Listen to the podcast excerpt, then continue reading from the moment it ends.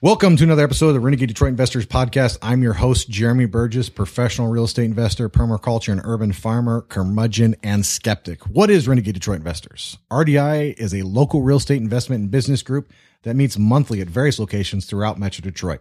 This group is about networking and doing deals. This ain't your grandma's RIA, folks. No sales from the front ever, and no smell of stale coffee, Bengay, or disappointment. You know what I'm talking about? Those stuffy rooms. Those Nothing's been done in 15 years. RDI is also this podcast where once a week I sit down with interesting and successful business people getting shit done, and I pick their brain for your entertainment and education, hopefully. And if you enjoy this podcast, please give it a like, share it across the internet. If you can rate it on iTunes and Stitcher, uh, that would really help. This is a free podcast, and all that helps, and I really do appreciate it. If you have any questions or suggestions, please leave a comment or send me a message at renegadedetroit.com. Renegadedetroit.com. If you're interested in the local meetings, go to meetup.com forward slash renegade Detroit investors or facebook.com forward slash Detroit investment club. You can hit me up on Twitter at Jeremy Burgess. And if and when I ever get around to editing these videos and get them up on YouTube, you can go to youtube.com forward slash user forward slash Detroit wholesalers. Legal disclaimer. I know it's where we live in, folks. In no way, shape, or form should anything that I and or my guests say be taken as legal and or investment advice. We highly recommend that before you make any investment or investment decisions, you contact a lawyer, an attorney, and or other licensed professionals. Be an adult, don't fucking sue me. All right. Time for show quote of the week. Time for the Renegade Detroit Investors Show Quote of the Week. Every week I try and pick a quote that sets the tone for the podcast and hopefully your week. And I always try and pick something too that I think might resonate with the guest. And I don't know Renee very well, but hopefully I did. Okay. And this is the show quote of the week. Patience, persistence, and perspiration make an unbeatable combination for success. Napoleon Hill. Patience, persistence, and perspiration make an unbeatable combination for success. And now it's time to let me introduce you to my guest, Ms. Renee Delia. Renee was born and raised in Michigan, and this is going to be a long one, folks, because she's probably the smartest person I've had on my podcast to date. So, so hang with me here. Born and raised in Michigan, she graduated from the University of Michigan with a BSc, is that a Bachelor's of Science in Engineering? Engineering, yeah, um, in Industrial and Operations Engineering, and I'm I went to college for three weeks, magna cum laude. Yeah. Did I say that right? Okay, close enough. Really fucking smart. Dean's List. She was a branch manager of her student painters of student painters while she was attending college. She worked at GE, General Electric, and some of. I mean, this is you should have seen what she sent me over. So I abbreviated this right. So hopefully I didn't screw it up. Aviation Technology Services, Aviation Supply Chain and Service Division as Program Manager, Aviation Systems Division as Program Manager, and as Shop Operations Leader, working on the landing gear of the Navy X-47B drone. And finally, I'm gonna, I have no idea what this is, but it sounds really important. Six Sigma Black Belt Global Processes and Solutions, where you are in charge and responsible for over 1,200 customers, 60,000 plus annual shipments, and 160 million in annual revenue. Is that correct? That's correct. You know, we got a hitter here today, folks. she went on to work for Quicken Loans for two years, where she was one of the top closers with over 30 million in new home purchase loans closed, helping over 180 families buy their home. Now she works with her husband Joe Delia at Keller Williams as co-team leader of the Delia Group, overseeing the operations side of the organization. And just to show you how far they've come, she's only been doing this since November 2014. Yep. Yeah, not very long, but Joe's only been doing it for a little over three years. So last year, their team closed 194 transactions for just under 33 million in sales volume. They currently have 15 team members, four on the operations side, 11 on the sales side. Sales team leader. Let's see, we got sales team leader, four buyers agents, one is a lead buyers agent, four showing agents, and two ISA, that's inside sales agents, Yep. right? Yep. Um, goal and the plan for this year: 675 transactions for 125 million, and build the team up to 32 team members. Geographically, they're currently looking to cover Oakland, Macomb, and Wayne counties. And some awards she got for all of her work 2012 Customer Hero Award nominee, GE Advantage, Repairs Black Belt, 2012 Purpose Award nominee, GE Advantage. You get the idea, folks. 2005 Sales Achievement Award. She is currently active in the dog rescue community with three of her own dogs that were rescues and currently fostering another. She is married to Joe Delia and they are expecting their first child in May. Congratulations. Thank you. And they plan on expanding their real estate business to California in April. And as Joe says, I think he wants all the transactions, right? Yep. Global, worldwide. Yep. Welcome. You should definitely check her out. Thank Go to you. facebook.com forward slash Delia, D E L I A Real Estate Group. That's facebook.com forward slash Delia Real Estate Group. Or go to zillow.com forward slash profile forward slash Joe dash Delia. Or maybe easier, go to thedeliagroup.com. Thedeliagroup.com. Thank you for coming out. I appreciate Absolutely. it. Thanks for having me. This is going to be a fun one. Obviously, I've already, this will be interesting to get your perspective too, because Joe is just a force of nature, a wave of enthusiasm and sales. Yes. And this is an impressive, uh, I got to say, an incredibly impressive. So it looks like you've just, were you born this driven? like, like I'm going to do all this shit and before I'm even old. How old are you right now? I know it's terrible. 30. Thir- that is a 30. you are a young woman, and look what you have done. 30. This is amazing. Um, did you always want to go to college to become? I mean, what a stuffy sounding. It sounds like you need an IQ over 160 to to to do this to become an operate industrial and operations engineer. No, definitely did not always want to do that. I think it's interesting the more I've learned to become self aware and just started to think for myself type of thing. You know, you're raised and you're taught, all right, good, good grades, go to college, get a good job, J O B, and um, retire with benefits and all this other stuff, right? And I think meeting Joe and Joe and I have been together since we were 16. So meeting him so early on, he had a totally different mindset about what he was going to do in the world than kind of what I was brought up with and by those around me. Um, so to start to hear that thing, those things at first, I was like, you're crazy. Yeah. Who does that? Like, it's not, that's not possible. Those, all those limiting beliefs and things like that. And, uh, and I de- definitely don't regret going that path that I did because I think it makes me a much stronger business person now. And, and doing it, a lot of that stuff I did with GE is directly applicable to what I can do with our business. So it just made me smarter, you know, in terms of how to do things, how to interact with people, how to lead teams, stuff like that. Um, but, but just being able to kind of, I don't know, have, have his way of thinking and my way of thinking come together. Um, and just do it. Yeah.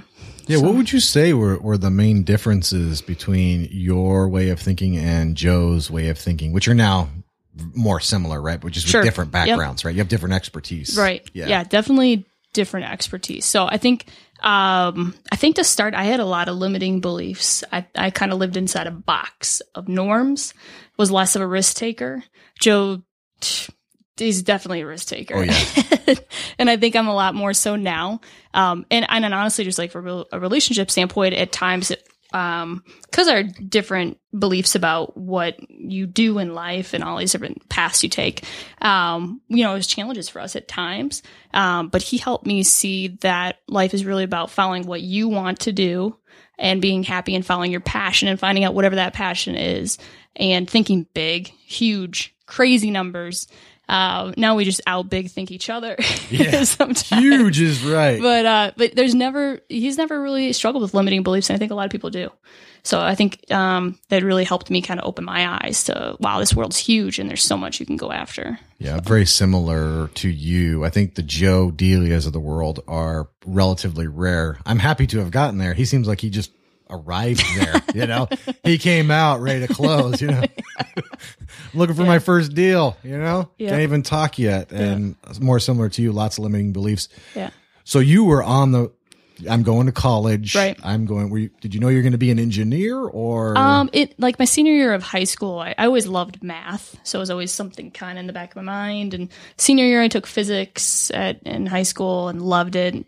My teacher was great, so that's what got me kind of opened up to engineering. And my parents were saying little things like, "Ah, you should maybe look at engineering." And and so I actually, when I enrolled with Michigan, I wasn't in the engineering school, and then I switched over to it like uh, I don't know, within the first week Oh wow! of being there. so you made your decision quick once you were there. Yes, yeah, because there's a whole different trajectory and path you have to take in terms of courses and things like that. So, um, so once I was there, it was definitely what I was going to do, and I was going to do my best at that. Um, and then coming out of of school at Michigan, General Electric, I got offers from different companies, and they'd always revert back to, uh, well, we just follow GE's model. I'm like, well, wait a minute. if you're, this is um, Lockheed Martin's a good example. So they were telling me, you know, the development program that GE has is phenomenal. You know, we model ours after theirs. And I have this offer from GE, and I'm like, well, then I'm going to go work for GE. I'm gonna go work up the original, not Right. the copy. and it's a lot of what we do in business today as well is look at those who have done things really really well and how can we um, leverage that instead of reinventing the wheel and make it even better um, so it's, it's funny just to kind of see how things are full circle right? Business is business and um, and companies are companies. And if i don't know i just we really believe in in learning from others and always learning. Well, yeah. What does what exactly does an industrial and operations engineer do? processes is probably the best way to sum it up. Improving processes and efficiency. Can you give me an example of something you did for GE that, um, you know, try and keep it as simple as possible? I know you, you did a lot. I mean, you were in charge of a Sure. shit ton of people and a 1,200 customers. And how many people do you have working underneath you? uh up to about 45 Yeah, that's pretty significant, right? Especially how young. So you were doing this at 22, 23. Yeah. Yeah, that's amazing. yeah Um, It was really cool. Um, I think being pushed and stretched in those situations, and they do have a great training program. Um, I had a bunch of shop guys, the 60, 50 to 60 year olds, union, tough out in Boston. yeah, you got to convince And, them to uh, do something, right? yeah. So you really learn how to tap into different personality styles and and kind of expand how not just how you want to operate, but how you need to operate to serve those that you're working with. And um, so so yeah, I think uh, one of the I guess one of the things that I did as um, with my engineering degree helped with was the landing gear program that you mentioned. So it was the first um, unmanned aircraft to launch from an aircraft carrier ever. That is amazing. So it was the first time that was done, and we did the landing gear. Um, and the project was super behind. The government was all over us to get it done. I hadn't really been involved at that point, and just asked my um, shop leader if I could take a bigger role on it. So I like challenge. I don't know why. Like you asked, I don't, I don't know why. Glutton you for wanted pain. a challenge. Like, I, okay, give me the worst possible Yeah. situation. Let me at I'm it. kind right? of bored with this stuff. Can I get involved in this? Because I just saw a need and it's like I think I could add value here. So um, started doing that, and uh, it was literally you know when you're building a landing gear, there's hundreds of thousands of components that go into that, and it's the timing of making sure that you have everything when you need it to build the next step. And then you have to do all the testing, and then finally goes on an aircraft and it launches, and you hope that it prays, or you pray that it outlands. Yeah, absolutely. Otherwise, Without to the drawing damage. board, right? yeah. So it was uh, a lot of logistics and organization in terms of making sure all those uh, suppliers were getting us all the components that we needed in time. It was working with our own internal shop that was machining parts um, to make sure that we were making things correctly. We weren't having a lot of scrap. Things were getting through um, so that we could continue to build up the gear. And then um, coordinating with all the different test sites that we had to go to. There was a test site in Ohio, test site in California. So uh, just a lot of logistics um, and resource planning, I guess is the best way to put it. Yeah. That is an amazing accomplishment. What a cool thing to work on too. The landing gear of the drones. How long did you work on that specifically? That was about a year and a half. Yeah. Year and a half. Was that like 80 hours a week, year and a half too? Uh, more. More. I literally didn't come home from the office, if you want to call it an office, from the shop a couple of times. Uh, took a 30 minute nap in a car one time. didn't go so well, woke up shivering. Uh, yeah, it was, it was pretty insane. Pretty Yeah. crazy. But it, it wasn't, you know, I obviously didn't do it for the money. I was salary. So Yeah. I just, uh, I just wanted to, wanted to succeed. I wanted to, to meet that challenge and get the gear, the gear delivered. And we were literally at the point where we had, uh, we had to deliver it by September 3rd or there were massive repercussions. Like the program would be canceled and crazy things. So, um, yeah, just focused on that goal and ran. so you had to get it done. Had to get done. There was no other option. Yeah. What were some of the barriers? Uh, some of the things I don't know what you can and can't talk about. I don't. I don't know if any of it's classified or whatever. But don't get yourself in trouble. But obviously there were challenges and things For you had sure. to overcome, especially being so young. And you brought up a great point. being 22, female, and out of college, and dealing with these rough and tough 50. I just I imagine. big teddy bears. yeah, I could see I could see them. You know, like oh, you're not going to tell me what to do, and then win them Yeah. over and absolutely get them to what you absolutely need to get do. Right. That's a lot of persuasion and leadership and all that. What were the challenges and how did you overcome them? With with that piece of it, I think it's all about just get your hands dirty. Like I don't believe in hierarchy. I don't believe in any of that crap. Um, whether you're cleaning the toilets or you're the CEO of a company, I think everybody, you know, should be treated the same. And if work needs to be done on either end of that, I'm more than willing to. Ooh, That's okay. Go ahead, you grab that. all right. Then we just uh, her uh, she knocked over her uh, water bottle because it was uh, looking mean. There you go. You'd be good, water bottle. Cool. Uh, I'm more than willing to jump in on, on either end of that and uh, get it done. So I think when they started to see that I was coming in on a Saturday, on a Sunday, whatever it was, to see how we needed to calibrate a machine to run the parts correctly um, and get my hands dirty, it got their trust pretty quickly. And then the other challenges were mostly suppliers. It's hard to control things that are outside of your walls.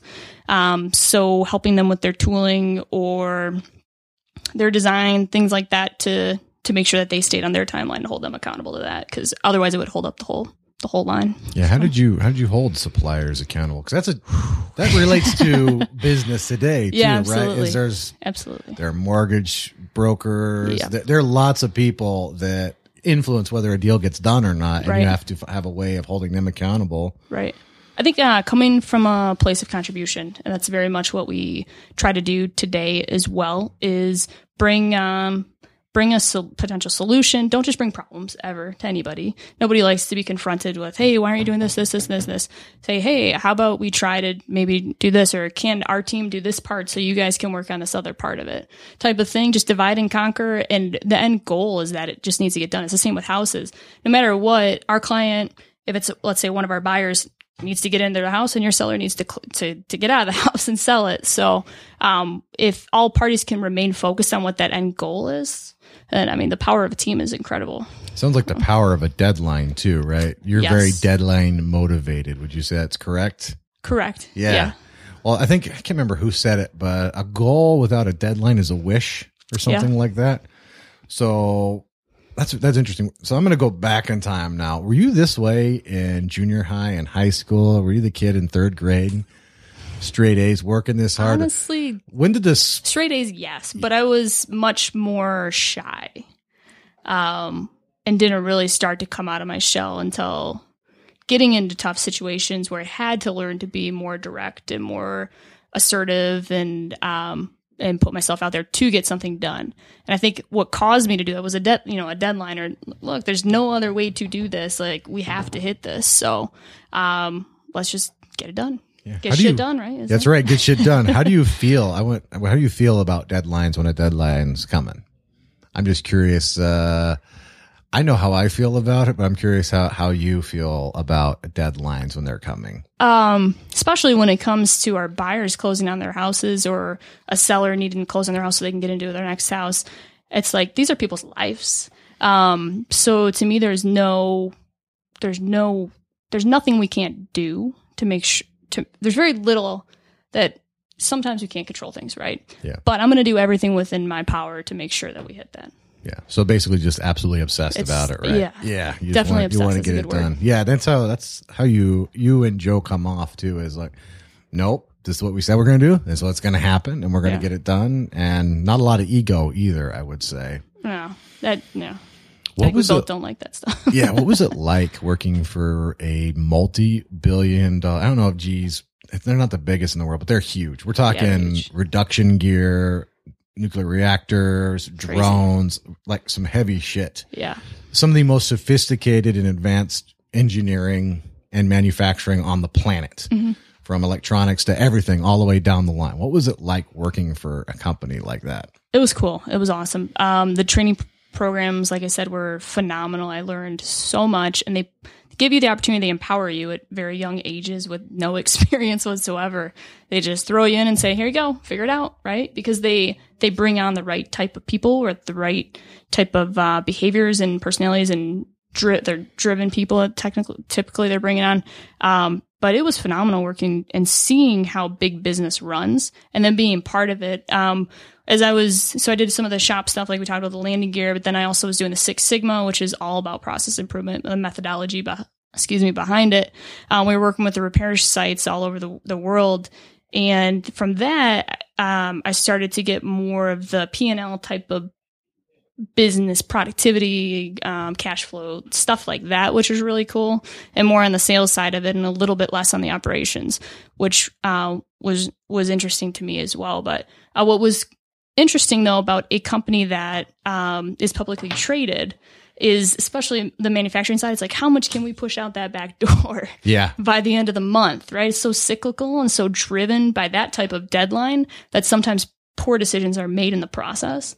Um, so that was interesting too. Just It's interesting you mentioned that because um, I had Jeremy Cronin on the podcast and I just released that last week. And he doesn't want me to, to say who he works for, but he works for a multi billion dollar corporation too. And he had the same criticism um, with numbers and following that had to do with you, you want a certain number of inventory, but not too much. And, Yeah. and sometimes following those numbers actually hurts you in other places. Right. So It's in, it's very interesting. Interesting. It's a very well run run company though. There's no there's no doubt. Um, just to sustain the test of time, right? Um, one of the original stocks ever traded was GE. Um, been around forever, and um, it was a phenomenal experience to work with them for sure. So what were you keep talking about these training programs? Mm-hmm. Um, what specifically, what kind of G training programs did you go through, and what kind of effect did they have on you? So uh, I went through a program that's called OMLP, which is Operations Management Leadership Program. So all about how to run operations. The career path typically is that you go on to run one of the manufacturing facilities or one of the shops. Um, it was four six month rotations. So every six months you're moving to a different location around Wow. the country. So we started. Dude, that's intense. Every six months, Yeah, you don't have long to learn. You know, a lot of people they start a job, they're like, "Well, in a year I'll be comfortable with it." You don't. You have a month to get comfortable. you have thirty days. and then you got to make an impact and you're gone in six months so uh, it was awesome. It was really cool. It gives you it gave you a, a different flavor. So one of the roles would have been in uh, like a quality or a technical role um, closer to engineering. One would have been um, from a leadership role. It's when i was out in boston at a a, a team of, of guys few girls two girls at the 45 Yeah, it's lonely being a female in engineering, isn't it? Yeah. There's not many of you. uh, so that was that was cool. And then uh, we went down to actually to I went down to Texas um, and helped start up a new facility down there. So from the the ground, you know, four walls, building a an industrial operation was really cool um, to be part of that. And um, and implement how they were going to set up their lines to be most efficient. So that's where that that engineering degree comes in. And then uh, did stuff with logistics and transportation. So you got a really good flavor and an overview in a two year period um, of what operations is and what manufacturing is and what aviation is, and really, really cool. Yeah, sounds like maybe a master's and a PhD, Yes, PhD degree, but it's by the way you have to do your job too, right? Right. Is that kind of what it was? Abs- yeah, that's a good way to put it. I Yeah. like. what- So was it a sink or swim atmosphere? Or did you get lots of uh, mentorship and motivation? It too? really, it really depended on your leader. So important, and I'm sure that's the same probably anywhere. Um, if you got linked up, that was almost more important. We kind of got to pick our roles and where we wanted to go, and that was the most important thing to me. Just as much so as what I was going to be doing was who I was going to be working with or for. Um, and if you if you got paired up with you know somebody who believed in in helping people grow, then you, I mean, it was awesome. And you had support and you could take it to a whole different level. Um, others, you're just kind of thrown in the mix. You don't have any support. Just go figure it out. You learn a lot from those too. Yeah, don't cry. Don't come crying to me. it was a little bit of, a little bit of both, but there's a lot of really great leaders, um, at GE. So I got it. Yeah. But I imagine you don't stay a multi-billion-dollar company without at least Probably some not. great people, right? Yeah. Otherwise, the market will just end you. Oh yeah. Yeah, it's A not lot like of there's great people. there's a lot of competition out there too at that level as well. Yep. Um, so you worked for GE for six years. Just under six years. Yep. so you went to college, became this uh, industrial operations engineer, which is fancy schmancy for operations, right? Right. And a lot of math, right? Uh, a little bit of math. a little bit of math. Okay. A lot of people, really, operations and uh, inefficiency and trying to improve processes. It really all usually boils down to people. Yeah, and people are difficult to manage. I know how difficult I am to manage. Maybe now's not the time to say that. Let's say it. I'm better than I was before you run. Um, that's that's pretty that's pretty intense. But at some point you i don't know what the plan was Mhm. um when did you start having different ideas about what you were going to do right? Because i know you were committed. You got your you did very well obviously in school. You got a good gpa and you graduated very well and you went on to a very excellent demanding job. Mm. but at some point that uh, your mind changed or it wasn't enough or you went a different direction. What point was that? Um, I think most of that happened. So the landing gear project was uh, when we were living out in California. Um, I think that's when I first started to think about potentially doing something different or owning our own business. Um, working hun- literally one week was 141 hours, and I think there's like 152 in a week, something Yeah. like that. It was just crazy. That is crazy which which is cool but at the same time i'm like you know what i think i'm getting pretty good at this type of stuff like it'd be cool if i was compensated maybe for a little bit of it Yeah, I don't know if you mind sharing. How much does a GE operations guru, uh, maybe a range, whatever you're Yeah. comfortable with? Um, um so uh it varied some of the roles i actually did get paid overtime which helped um like when i was a shop supervisor super i hate that word but um i got compensated for that the starting you want to see like probably about 60 65 coming right out of college um, with that overtime i think actually my first year it was closer to about 93 which is not very bad for your first year out of college um, then you get back on salary there's no more overtime and then it drops back down to the 70 80 85 range i think at the most so and you're at least 16 hours a day there. So when you do the math on that, it, yeah, your hourly rate's pretty low yeah, you're like, wait a second. I got this fancy schmancy Yeah. education and job. Yeah So it was the compensation that That started a making you piece think. of it. I never like a lot of people in aviation too loved planes and loved learning about like all the different aircraft that the different components went on and I never really had a passion for aviation. It was just kind of I had a passion for operations and building you know business and helping people and helping improve processes and things like that, but never really for aviation. So I didn't necessarily feel like that was my niche. When we were out in California, uh, we started investing in property. We had a gold business, so I got to do a little bit more of the business stuff and get more on that side of it. And then uh, started investing in property, got it a little bit more on that side of it. That's really when the wheels started turning in terms of where do we want to be in five years? What do we want to do? Um, we wanted to get back closer to family was really important to us. Wanted to start a family, which now we're doing. Yep. So Congratulations. excited on it. Thank you. Um, and so we made a move back to Cincinnati. So I took a job um, after we were in California with General Electric. Took a position with General Electric back in Cincinnati, so it's closer to home. Just get a little closer. Yes. Within striking distance, Yep. right? Yep, striking distance. So uh, and Joe was doing a little bit of um, we were doing a little bit of flips slash buy and hold, fix up and hold type of um, situations with real estate there. He was dabbling in a little bit of the retail real estate stuff. Um, and then we're like, you know what? Like, let's just get back home. We're close and it's within grasp, but let's just go. Um, so at that point, it was our goal was to form our own business together, be in business together, um, to create the lifestyle that we want, to create a legacy for, you know, and, and something for our children and, and all of that and be close to family and friends again. Um, so that's when I left GE and decided to go back home. Um, we were at the point where, where I could not work also financially and just the timing wasn't right for that. So I knew that I needed to go into something. Um, and he has been the one, you know, that kind of starts it from the ground up. He's got those big dreams and he just boom goes at that. So I went to Quicken Loans. Um, but the plan was at, I'd say from the point where we were in California and starting then to move back to Michigan, the plan was to have our own business at some point. So uh, when we do have a child, it can be a flexible work arrangement and yeah. Yeah, absolutely. So, up, so. why don't you like the, the label supervisor? I'm just curious. I know you said I don't like that word. You cringe. I'm curious why. because I think I think a lot about um, collaboration. It's more just like on with our team. It's not a I work for. I just like it, we both cringe when somebody says I work for Joe and Renee. Um, you work with us, and everybody on our team's a, an equal contributor to making sure that the team is successful. Um, so just believe a lot in the team and getting shit done. Um, not so much who has what title and who what hierarchies in place where. I don't I don't know. I don't like that stuff. Okay. No, I was just interesting because you, you you pointed out. I'm like, oh, that's interesting that you don't you don't like that. I don't think it's an accident either, right? So Yeah. I'm curious about that. So tell me about this um gold business you guys had. How did you have time to help Joe with the gold Oh business? gosh. On uh, It's crazy. yeah, did you sleep in your 20s? No. I did not sleep in my twenties. Uh, no, so yeah, that was and that was towards the tail end of that landing gear program that I was working crazy, crazy for too. Um, so I did my piece. Joe and I, it's been kind of cool. Like you think you alluded to earlier, we both have diff- very different skill sets.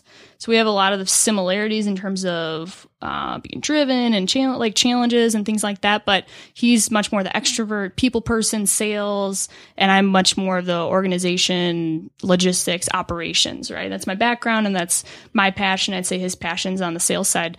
Um, so with the gold business, we had it set up pretty similar to how we have our real estate business now. Um, he was out doing gold parties with people. So basically, it would. It sounds like you're running a drug drug business, but I swear it was legal. Uh, but you, it's like a Tupperware party kind of concept. So we'd go, we'd have stack of 10 grand cash, bring it to the party. Um, and the host would have everybody bring their old gold, like 80s, missing one earring, huge gaudy stuff, gold. Nobody wanted anymore. Um, and then we'd weigh it on little scales. We'd test it to see, uh, to Yeah, see what, what it. carat it was.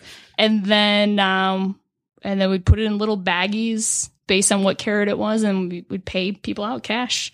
So we'd collect all the gold, we'd pay them out cash, um, and then my my and then we'd melt it all down and flip it right. And my uh, my role in that that business that we had was the logistics of who's going to do what gold party what day, dishing out the cash, which was fun when you have literally a stack of cash. It was a stack. You went with like a 10 grand. Yeah. How, how thick a stack is 10 grand? It's actually not that thick. It's like uh if it's well, we would do some tens, some twenties, fifties, some hundreds, right? But I think it was like uh, half an inch, three quarters of an inch. a little disappointing, but still pretty cool. Like, Yeah. wow, I'm actually Now, holding it in my hundred grand is a lot. It's a, Oh, that's yeah. a stack. Yeah.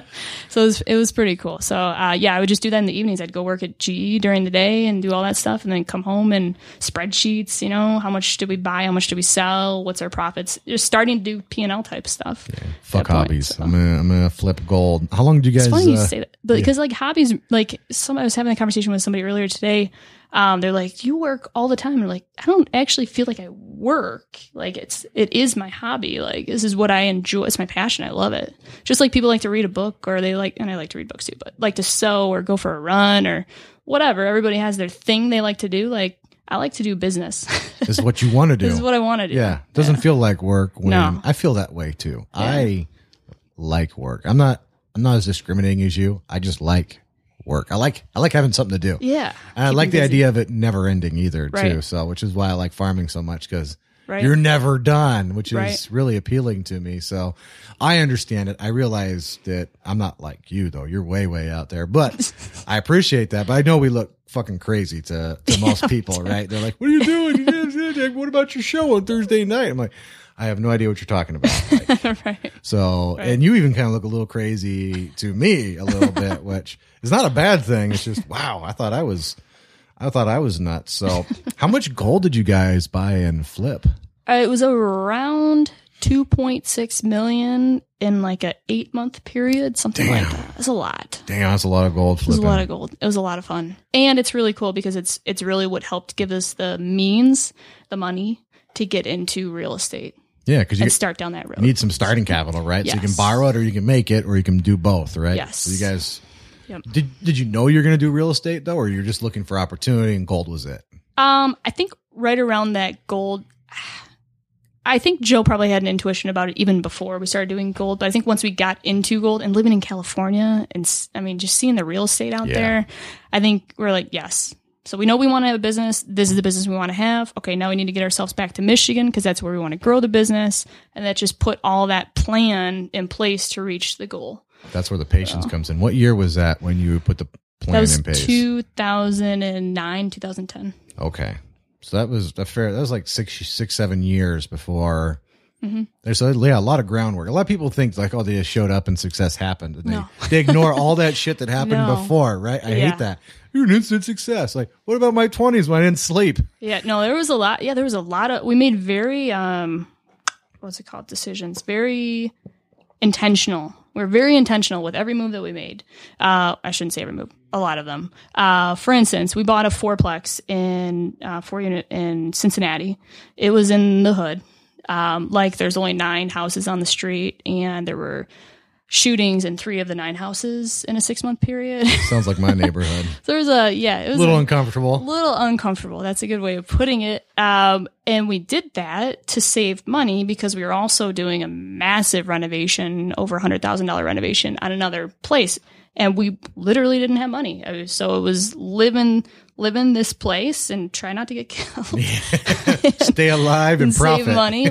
But it was very intentional because we didn't want to go into debt. You know, we didn't want to go into more debt than we were already, you know, putting into the other the other house, and um, we didn't want to have to rely on other people if we didn't have to. I think Joe's uh, Joe's parents ended up giving us like a fifteen hundred dollar loan or something like that, and I just I hated that feeling of like owing money to somebody and to like talk about giving you drive, like that gives you drive to, do whatever you got to do to just I don't know, you know, be able to do it. So so I think yeah, every we made a lot of really intentional decisions, and it took five years, like you said. But, Yeah, it's a long it's a long time, and I think it's important people realize it just doesn't happen. You No. got you got to make that shit happen, Right. right? It don't come to you. You got to go to it. I think they say um what is a a dream no goals without a plan is just a dream. yeah, And it's totally true. If it, you can, you can dream big, which is good. That's a first step. You have to think big to have any kind of shot at being able to grow something big.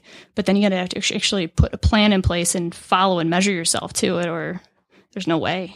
Well, this brings me to Quicken Loans. Was Mm-hmm. that? With, I'm sure, having said that, that was part of the plan, Yes. right? Like, okay, I'm going to go learn X, Yeah. and okay, so how how did you make that decision, and why did you make that decision, and Yeah. how was it part of the plan? So, um, so Quicken Loans was yeah very str- strategic, more so than we even knew at the time. Um, so Joe's brother was working for Quicken Loans at the time, and he was having a lot of success and doing great financially, and um, and it's in the real estate world, right? So we were knew we wanted to go into real estate and have our own real estate business at some point.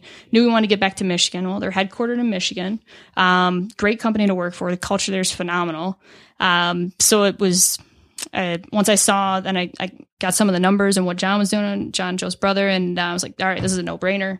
So I went to Quicken Loans, and it was twofold. I went there, yeah, to learn and be closer to real estate, knowing that I couldn't yet make a jump to just be an agent or anything. We we needed a little bit more cash flow to have. We were still doing some flips and things like that. Um, and I want to be able to get financing. So to get financing, if you know, if you're Yeah. self-employed, it takes two years to build that up. You need a W two for that. W twos are nice to have when it comes to leverage. So um so did that and um and then it was yeah a little bit of a cash grab if you want to call it that but i learned a boatload about real estate and made a lot of great money while i was there um, the thing that we really didn't expect to come from it was the relationships that we now have and that are such a huge part of our business i think that's what we underestimated Yeah. Well, I'm going to get to that, but let's talk about. Uh, it's funny because doing the calls I do, I actually have talked to a fair number of Quicken employees, probably several dozen, um, less than 100 for sure, somewhere between 50 and 100. And it's interesting getting your perspective on it. Most of them had very negative opinions about it. Uh, but you got to realize too, these are the people who are calling in because they have problems they've either been ignoring or I Right. deal in a percentage of the market that's less than 1% of the market where you and Joe deal in the other 99% of the market. Um, what was it you liked about the Quicken culture specifically? Um, so talk about getting shit, well, a lot of things. Talk about getting shit done. Um, th- at Quicken, if you get shit done, you're compensated for it. So you can kind of write your own ticket in terms of pushing yourself as hard as you want to push yourself. They give you all the support in the world in terms of training um, and people around you, a coach around you, and things like that. So the really the sky's the limit, and I loved that. It was the first time I had come from all the salary stuff, like we Yeah. talked about. First time, it was like, whoa. like, so this is like instead of sitting next to there's this guy when I was at GE, he'd make you know three times as much as I did, and he'd sit and play Sudoku all day. Really? It's kind of frustrating. How the fuck can you do that? Is it union or? or- no, he'd just been there forever. The older guy, like I'm sure he did some great stuff at different points in his career, but like What are this doing now? I'm running 141 hours in a week, or 150 151 hours in a week, and uh, and then there's this guy. Sudoku. that yeah, that So that's, that's a bitter pill, right? Like, yeah. so then when I, and he was he was sa- he was in sales, so he was part commission. So when I started to think about that, I'm like, eh, I think it makes more sense for me to be commissioned just Yeah. based on how I like to do things. And um, yeah, so that was really cool to me. It was very liberating, freeing. Um, and uh, yeah, that just the I, I think that's a big piece of it. I like culturally, um, they try to keep it as fun as possible. So I know a lot of people get burned out because the hours are long, no doubt, and I think that gives a lot of negative taste and bad taste in people's mouth. Um, Yeah, a lot of people don't like to work. right? That might not be the place it depends on the person, honestly, because I think if the and they literally they try like they try not they try to tell me not to take the job.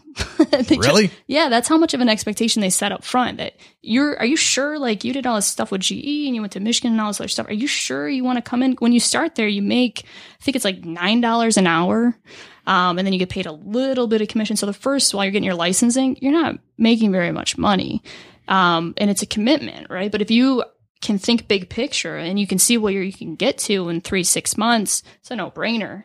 Um, but a lot of people, I think, have difficulty seeing that and making it through kind of the minutia up front. Um, so they literally try to convince you not to take the job. They're like, "This is going to be crazy hours. Like, are you sure?" I'm like, "Yeah, let's do it." I mean, it's gonna be crazy. Yeah, we, think this would be a cakewalk after what I just did. I think that's where some of the neg- negativity comes from, like the hours. But I was fully expecting the hours going into it, so I didn't have that issue.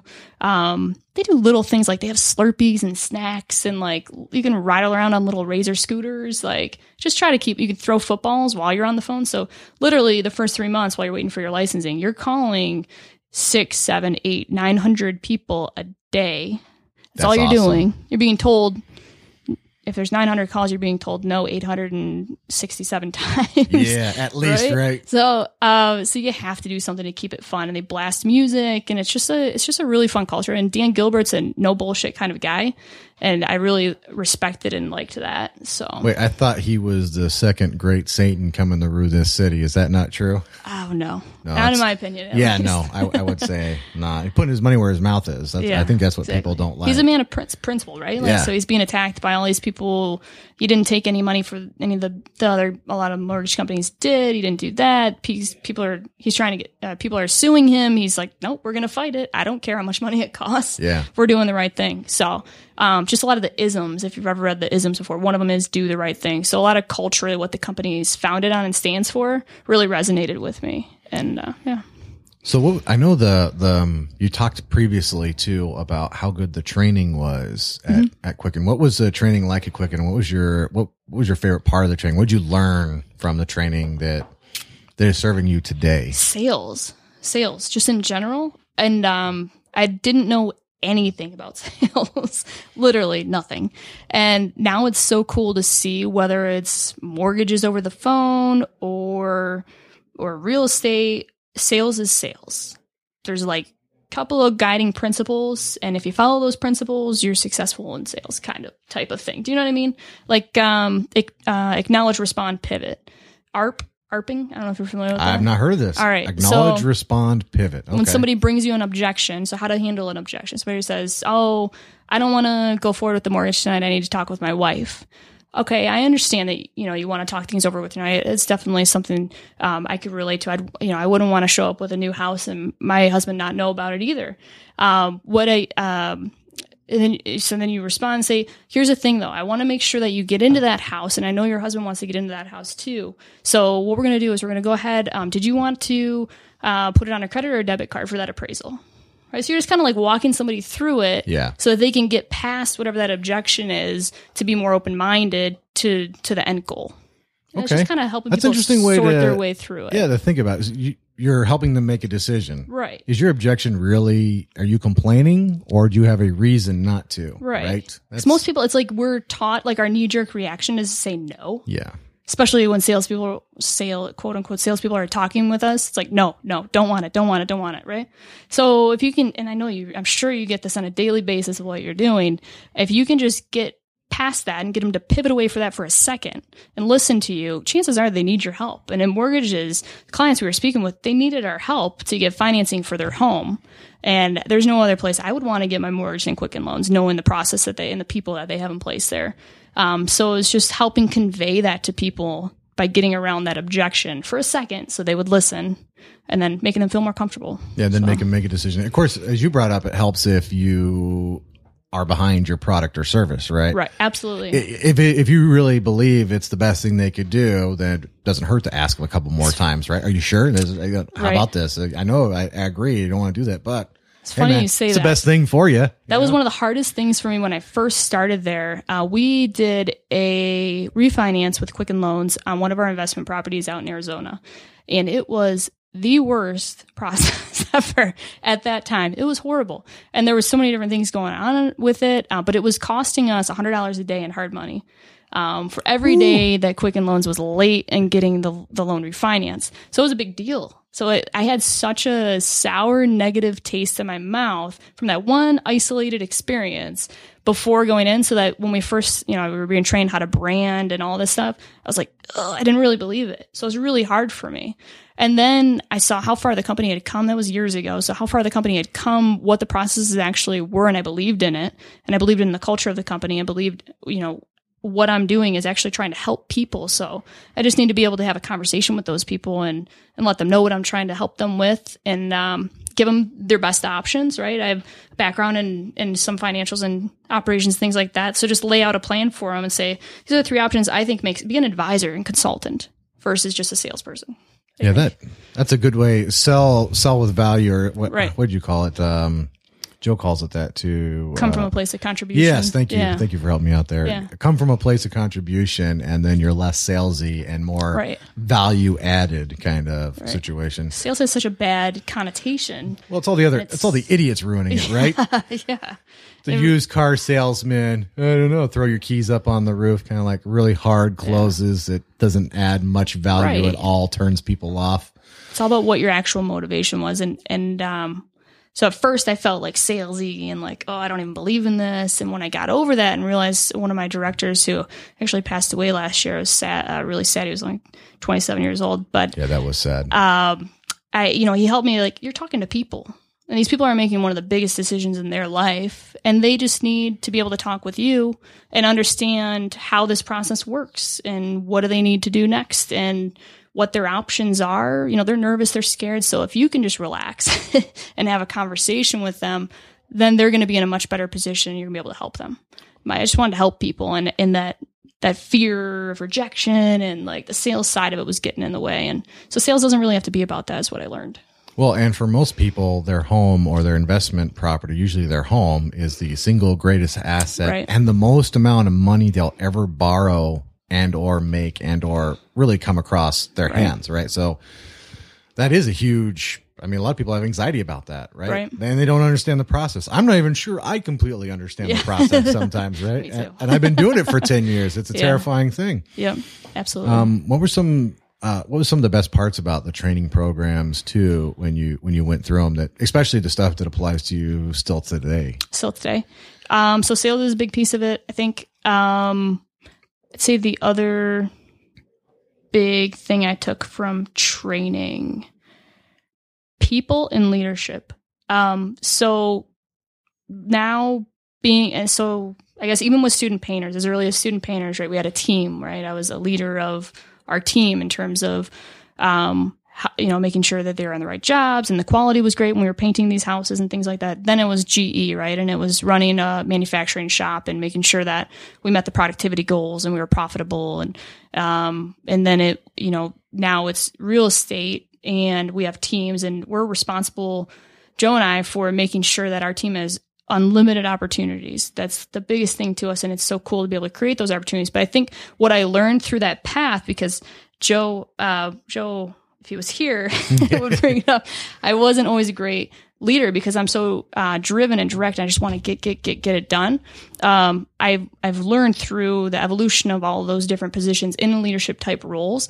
Um, how to work with different types of people, how I need to change my style in certain situations so that I can better communicate and relay a message with somebody.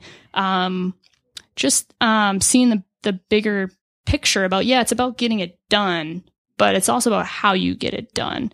Um, and getting mind, uh, getting people bought in to, you know, want to follow instead of, um, instead of you know just saying, "Oh no, you guys missed the quality on this." Oh great, like no, you know what I mean? It's No, just that's a good maturity was I think a piece of it too. But that's what I learned uh, all throughout was leadership. I'm still not sure I'm mature. That's a tough thing to be, right? It really is. It's tough to be Yeah. mature, especially when things are going wrong, right? Yeah, Which they inevitably do. Yeah. Shit, shit happens, and, and you got to deal with it. I'm hoping I can maybe learn from you guys on that. I, I'm not the best with um, dealing with the different people, so I'm gonna stay in my lane for a while. yeah. see if I can't soak up some of that and yeah, yeah, and get it into my head. I'm wor- something I've been working hard on. So, two years at Quicken Loans, and during this time, I know you were helping Joe too. Joe was kind of starting the. I know he started as a buyer's agent more than anything else, but obviously there was a period of time, and you guys are very intentional where you took ground nothing, right, to over thirty. Was it thirty four? almost thirty three. almost 33 million in sales Mm-hmm. in 2015 with 194 transactions. I know that shit doesn't happen on accident, right? That you have to want to do that, but you were literally nowhere in 2012. Right. So, what kind of planning did you do, and how did you how did you guys accomplish that? Because that three years is not. I think it might have been three and a half, but it's it's not a very long amount of time. And there are people who've been doing this for thirty years and are still part time agents Right. doing six transactions a year. And there's nothing wrong with that. If that's what you want to do. Right. But I know a lot of people want to do more. Right.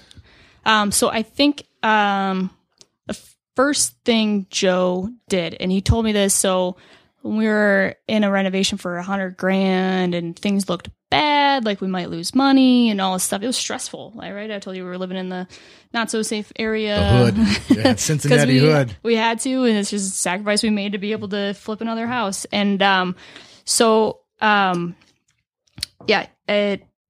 uh, Sorry, I forgot where I was going with that. Um, When Joe started, yeah, when he yeah. got So he, but he reminded me throughout that that this is a learning process. yeah, And he was 100, and at the time it was like, oh gosh, this is an expensive learning process. but it, he's 100% correct. Um, those experiences, um, whether it was flipping a house or whether it was helping an investor or in Cincinnati for a short time, he did a little bit of, you know, helping people with property management or lease type stuff. Um, so he's kind of got his hands and kind of just learning what is real estate okay. and how do I do it. So Testing the waters, kind of trial and error, seeing where you guys wanted to go, what works, what doesn't, kind of right. thing. Right. So it's like work to learn and before you work to earn is something that Gary Keller says. All right, I like that. And it's it's so true because if you can the, the more you can learn that at the very beginning and setting that foundation, the better you're going to set that foundation and then sky is the limit if you have a foundation, right? So um and I, I think it was obviously helpful with our situation where I had a W two income, right? And, Absolutely, And yeah. he could could go and, and do this, but um, so we started, I think, by doing that kind of dabbling and seeing which route do we want to go with this. Do we want to go investor route? Do we want to go uh, retail route and be an agent? And for a while, he was definitely on the track of, hey, you know, we're going to do investing. That's what we're going to do. I was like, okay, uh, let's do that. And uh, after a couple of, you know, think it was 2014, he was kind of a part time agent. We had just moved back to Michigan, part time agent, and we were flipping house in Mount Clemens. Bought the house, or did you hear about this one? maybe? No, no, Oh, okay. We bought this house for ninety five hundred dollars. Uh, that's not very much. no, put a hundred and thirty thousand into it. I want to say somewhere around there, one hundred twenty thousand into it, and uh, sold it. Thank God for more than those two numbers together. Barely. Barely. Hey. So I and it was months and months and months and months and months and hours and hours and hours of, his time, right, and Yeah. his work and his efforts. And I think we made like fifteen hundred dollars. So at that point, and he was kind of doing some part time retail stuff. At that point, he's like, "Ah, I think I'm gonna go the agent route. And we're like, all right, cool. like we'll still pick up rental properties. Awesome. It's some passive income. It's important to us. But let's go this agent route. And so that was uh you know, that was towards like the end of it was 14 so like a little bit through 14 and then um, once he started focusing on the the buy side and i was in mortgages he was in real estate sales we got started working with clients together built the relationship with quicken loans that we now have and uh, it just took off from there to the point where i was pretty content at quicken and making great money. Um, but in october of 2014 it was like renee like now is the time we need to do Help. this Yeah. so I'm swamped. for real Come put your Uh, brain here. yeah, he did uh 50 50 sides was the 2014 production. Uh 50 sides and he was pretty much just by himself. I just joined him at the very end. So, um that's a lot. of- And it was buyer dominant, right? So like Yeah. you said kind of started as a buyer's agent. Uh probably 85 90% buyers. That's a lot of running around, driving around the world. That's a tough beat, you know. Well, that that yeah. I, am not sure how well I would do at that. Joe's pretty. I I think anybody that can do that. That's a tough. You got to show a lot of houses, a lot of Oh, yeah. no's, a, lot of not working. right. Whereas if you list whole, you, you got other people doing that for you, right? Exactly. We Yeah. learned so much though. Um, I know, um, I think he actually talked about it when he did the podcast with you, but we learned, um, like friends and family we've been very surprised by. And I know this really, um, got under his skin when we first started. It's like, why would our friends and family not work with us? Right. Oh yeah, or like somebody we you know a friend we had just shown a house to and then they go to an open house and they end up buying with that listing agent right? Because and and i think you know he was very self-reflective and said you know, we don't have the right processes in place. We're not explaining things correctly to our clients to let them know how relationships work in real estate. They don't know. And we're not having them sign an exclusive agreement so that they're just working with us and they know that we're going to be there to protect them look out for their best interests. So um so we learned about that through that that kind of stage and um so it's I just love piece you guys by took piece responsibility learning. for that. He didn't say, "Oh, why? Oh, why aren't they working with me?" He's like, "What do I got to do to Right. get them to work with me?" Right. That's a And it's just a communication thing. That's an excellent point. It's not like your friends and family don't want to. It's not that they just don't conceptualize or realize how you're actually paid, and to it's to their advantage. It's very emotional buying a house. You go to an open house, you fall in love with it, and maybe your agent isn't there because he was at dog rescue. Uh, you know, Yep. you want to just get the house at that point. Like you don't care, like whether or not it, you know, you don't really understand the ramifications of that. You just want to sign. If that listing agent in the open house is telling you you need to sign right here to get this house, you're going to sign.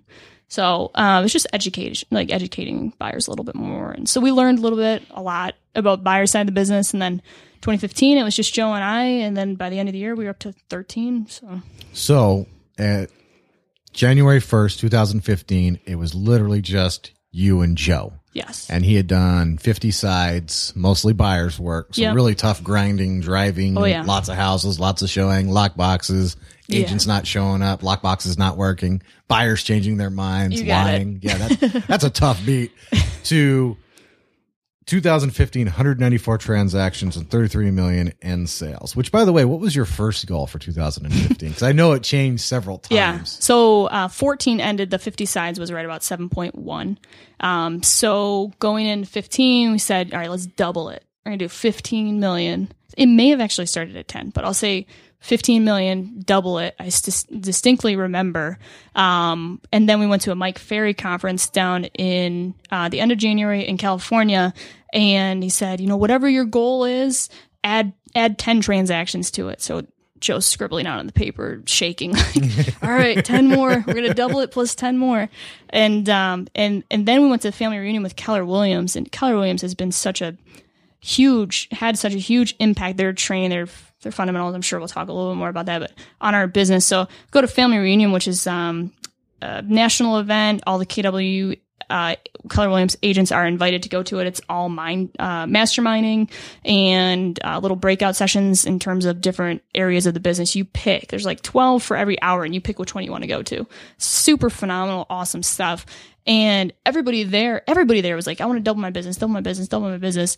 And and they pushed us. They're like, well, you guys did seven, and now you like, you know, you have another person. Renee's with you now too, so you guys should be going for a heck of a lot more than that. And so then we started talking about, all right, maybe 20, 20 million. And, and then I obviously we ended up finishing at 33. So, um, yeah, it was pretty phenomenal. How do you go from two people and nobody working to 15 people and 33 million in sales in one year? How do you do that? So you have to first, I think you have to realize that there's going to be chaos and things are going to be messy and you have to be okay with that. So you have to be okay with, um, it's like the iceberg analogy. So like iceberg, the very top, what you see above water looks all beautiful and snow and all stuff. And you see what's going on under the water. It's like this huge mass of craziness. Turbulence. It's just how it, shit going wrong, Yeah. shit getting fixed. or a swan swimming. Swans look beautiful, but if you look under the water, they're kicking like crazy, right? So I think um, you have to be okay with that chaos, and you have to have kind of a method to that madness, which is goes back again to having that plan. So um, it's bite-sized chunks. You can't just look at it and be like, "Oh, I want to quadruple my business this year." Cool.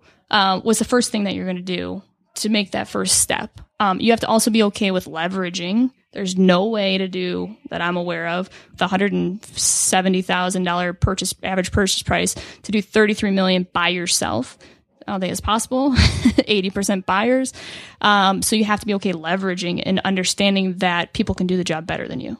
yeah, Like that's a lot of people have a problem with. Yeah. That's t- I am. I I came here finally, but the first seven years I was on the complete other side. I I don't even know how you guys did it. It's such a hard thing to do, especially because it was uh, your guys' business and you got to let go to get ahead. Right? right. Right. Exactly. How did you let go to get ahead? Um, think something that was super helpful with that was having a, a really strong hiring process, which we're really just getting turning like crazy now. Um, so hiring the right people, because if you surround yourself with the right people, it's a lot easier to let a little bit go, knowing that you've entrusted it with somebody that you're fully confident in their capabilities. Um, so we follow Keller Williams recruit select process, which is pretty in depth. It does a personality test up front, or not test, assessment, I should say, to just kind of make sure that they're the right fit for that position on the bus. Um, Let's hold before we go because Sure. this is something that I was introduced to by Joe, Yeah. right? And you also.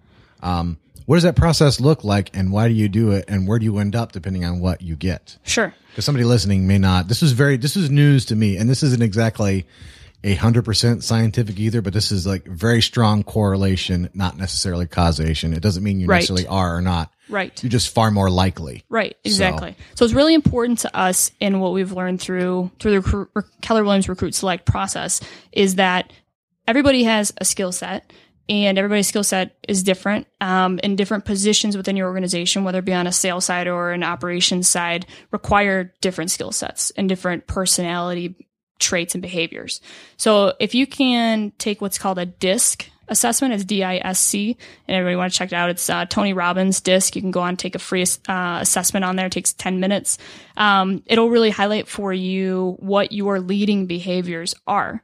So somebody in an operations role you would want their leading behaviors to be around compliance and systems and accuracy those type of things well those type of things are usually not the same skills that a salesperson has I suck at all those things. so a salesperson is typically in the sales side of the oper- uh, the business. You'd want to get somebody into the position who's um, very extroverted, gains energy from being in large groups. Um, there's you know a, a number of things that go with that piece. An influencer.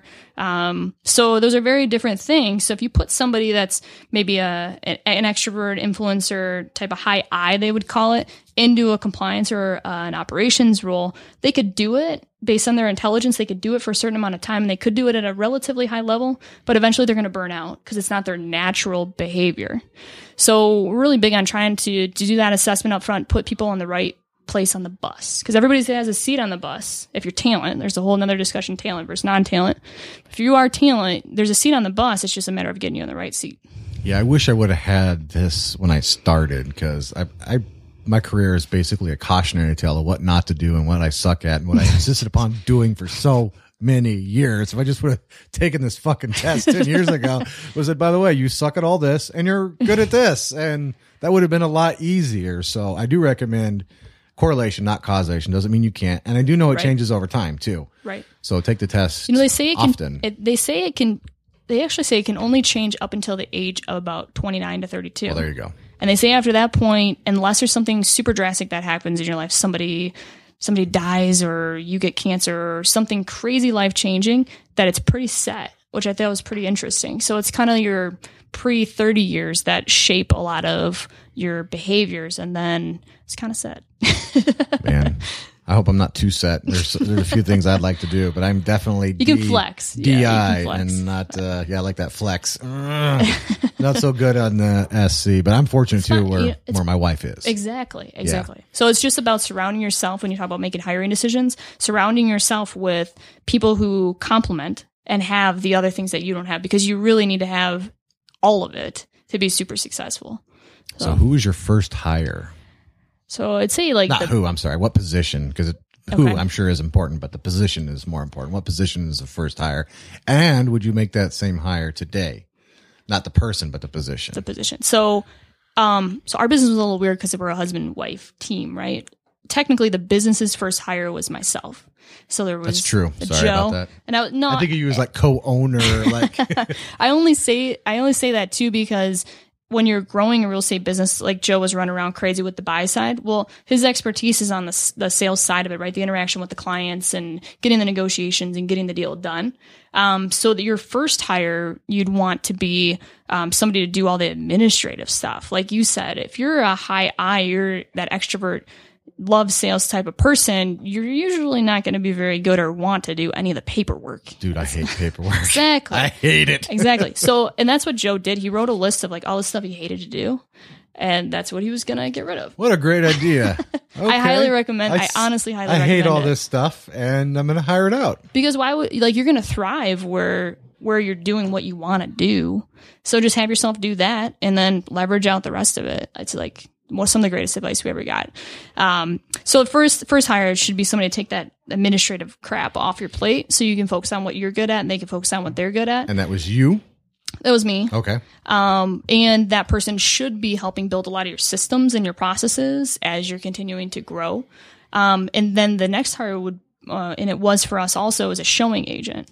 So again, being super buyer heavy, you only have so many evenings, so many weekends in a week. Yeah, there's only one you and one car and you can only show one house. It's- yeah, you need somebody else to do it, right? So if you want to grow, that's the only other way you're going to do it.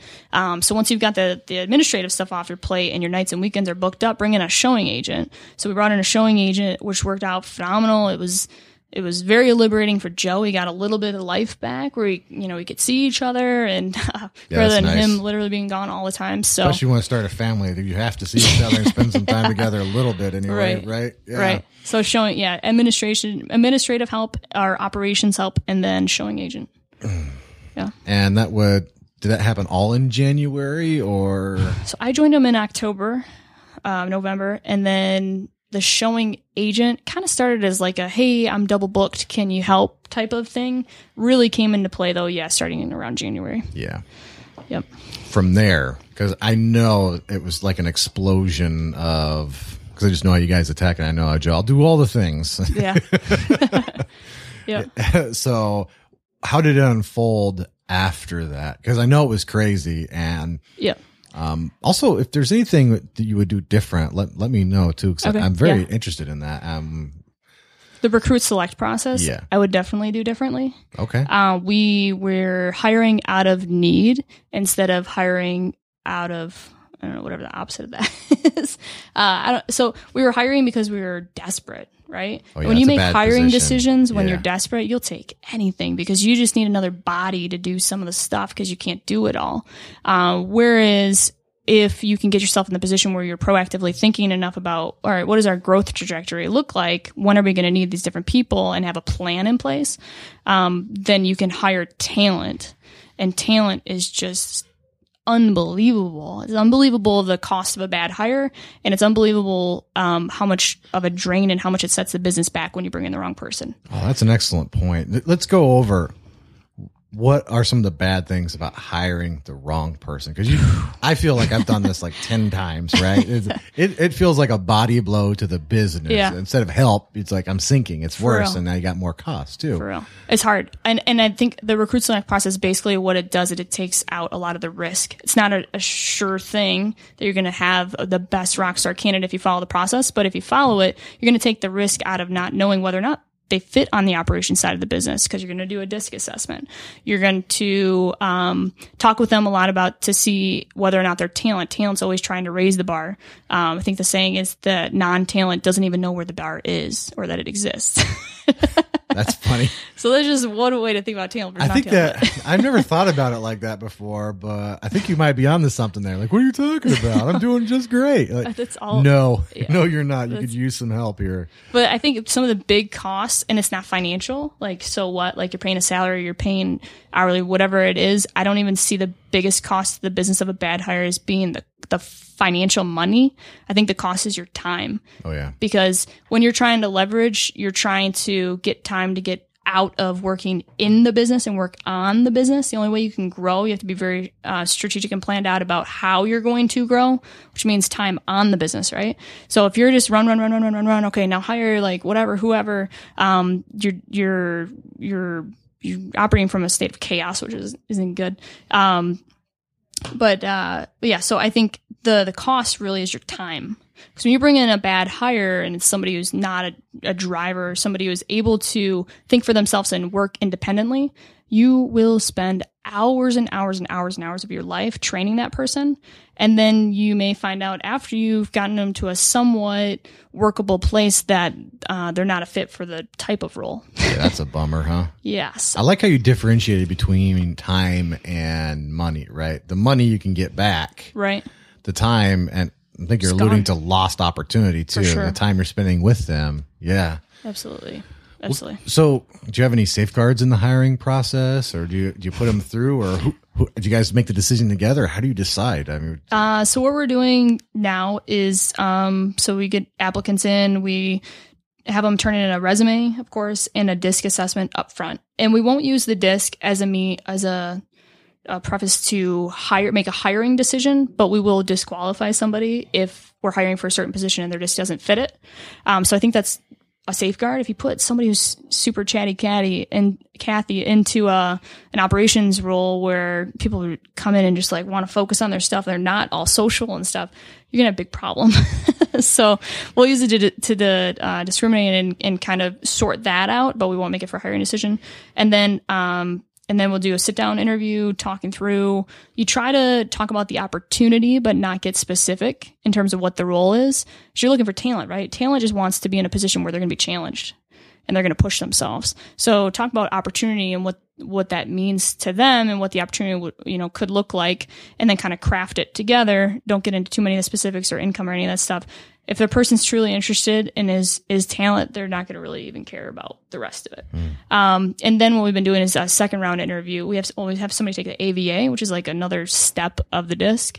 It's way more detailed. I don't know if you I don't know what this is. What is AVA? the AVA? So the AVA um, is another behavioral assessment, um, kind of similar, but it's it's it's so crazy. Uh, it, you answer just a series of questions, ten minutes type of thing. So that's what it like actually looks like.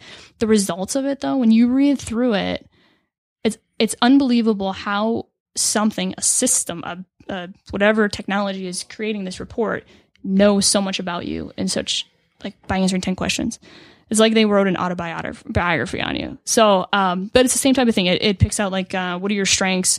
Um, how do you like to be coached? How do you like to be given feedback? I don't know, just different interactive type things. It costs two hundred fifty dollars to get done, so it's it's not free like the disc is, and and and that way. But we have people do that because it gives one more layer and it gets pretty deep in terms of the feedback uh, that you get on the report. And then we have been sitting down now, uh, Joe and I, so that they can get a full flavor of of the team and then and everything, and uh, yeah, make the hiring decision.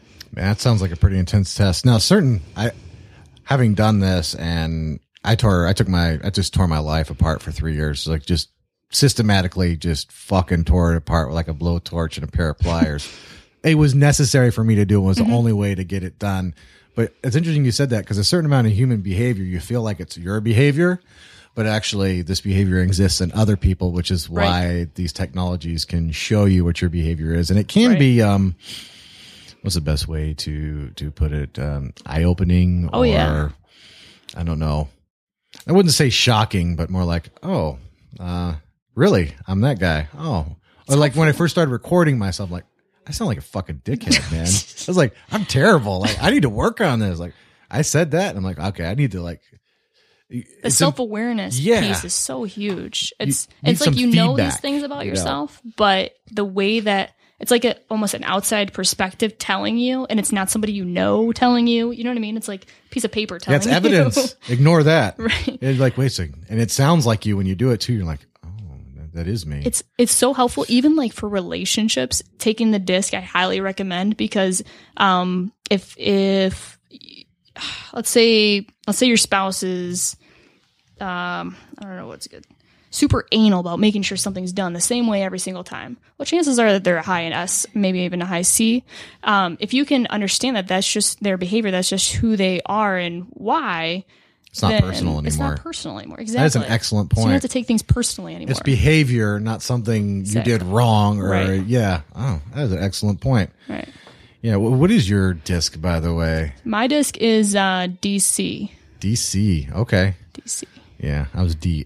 And DI. Joe was all DI, I think. Yes. 99.99. Yes. He got all the DI. It's very uncommon for two. Most times, like you said, like you'll compliment each other, yourself and a spouse, or you and a best friend, maybe even I don't know, but definitely spouses tend to compliment each other, um, which is great, right? That because, like I said, you need every, you need it all.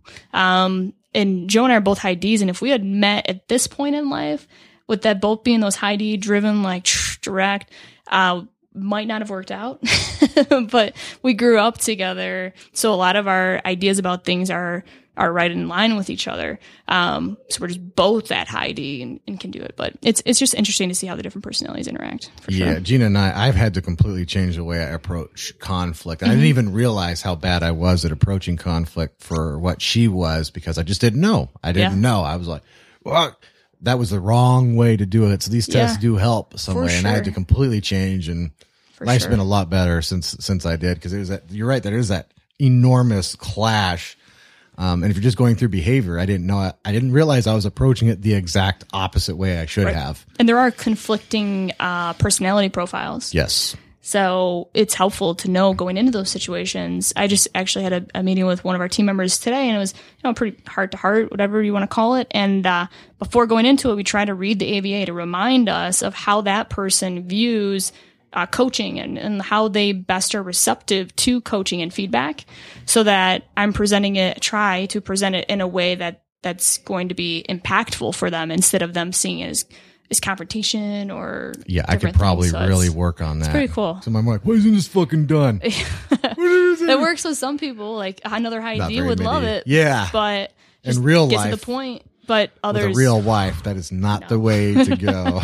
no, that's like that's like crashing your ship on the rocks and then coming back for more. Yeah. Yeah. It's amazing how stupid one could be when you don't know. That the cost of not knowing is high. absolutely. So still, we're, I think we're at like two or three or four people.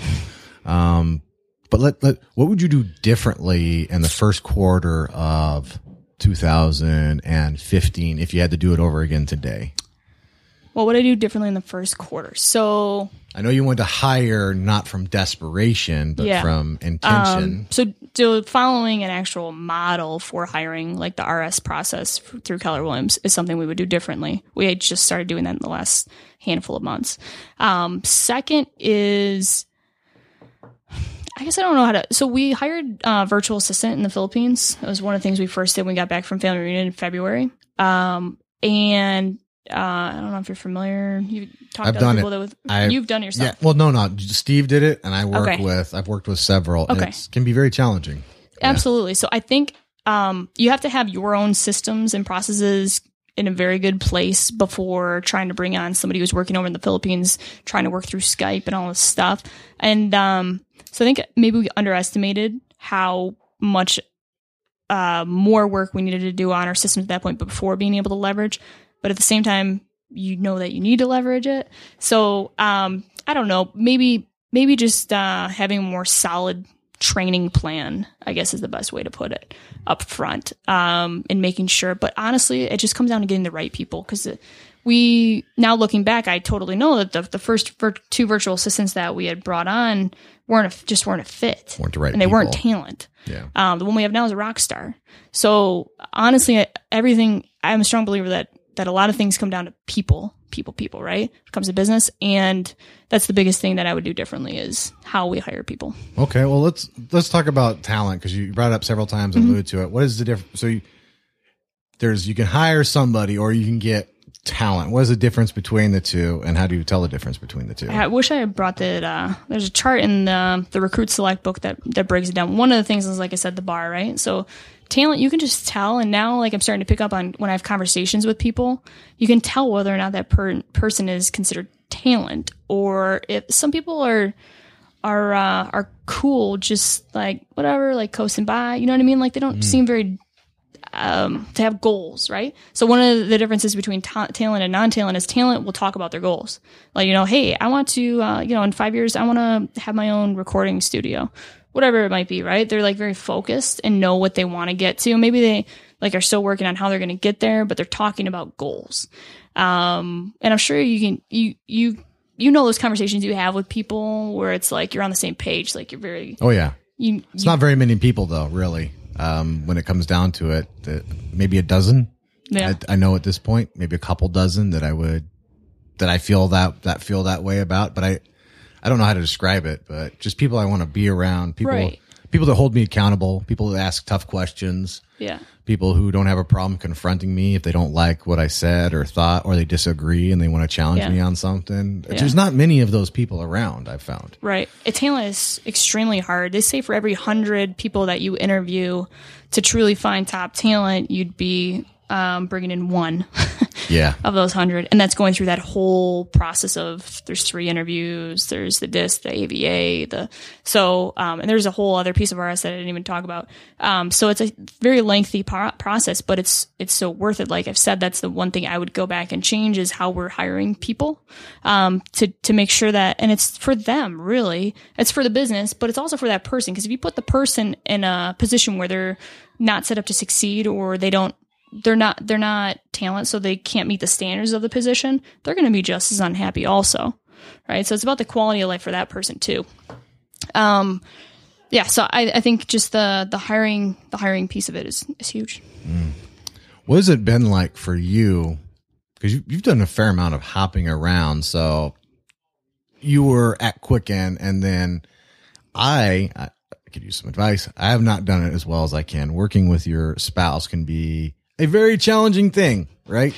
Uh, I mostly enjoy it, but Gina and I have very different communication styles. And now that I'm more aware of person I am, I can I can adjust that more.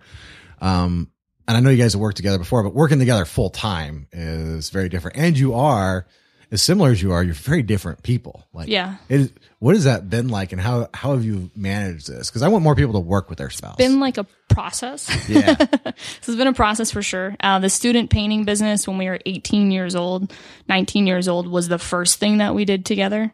Um, and we did have a lot of conflict yeah, during that uh, because we didn't have any idea about this personality stuff or whatever. We were just 18, 19 years old. Both of us didn't have a clue really what we were doing, thought we did though.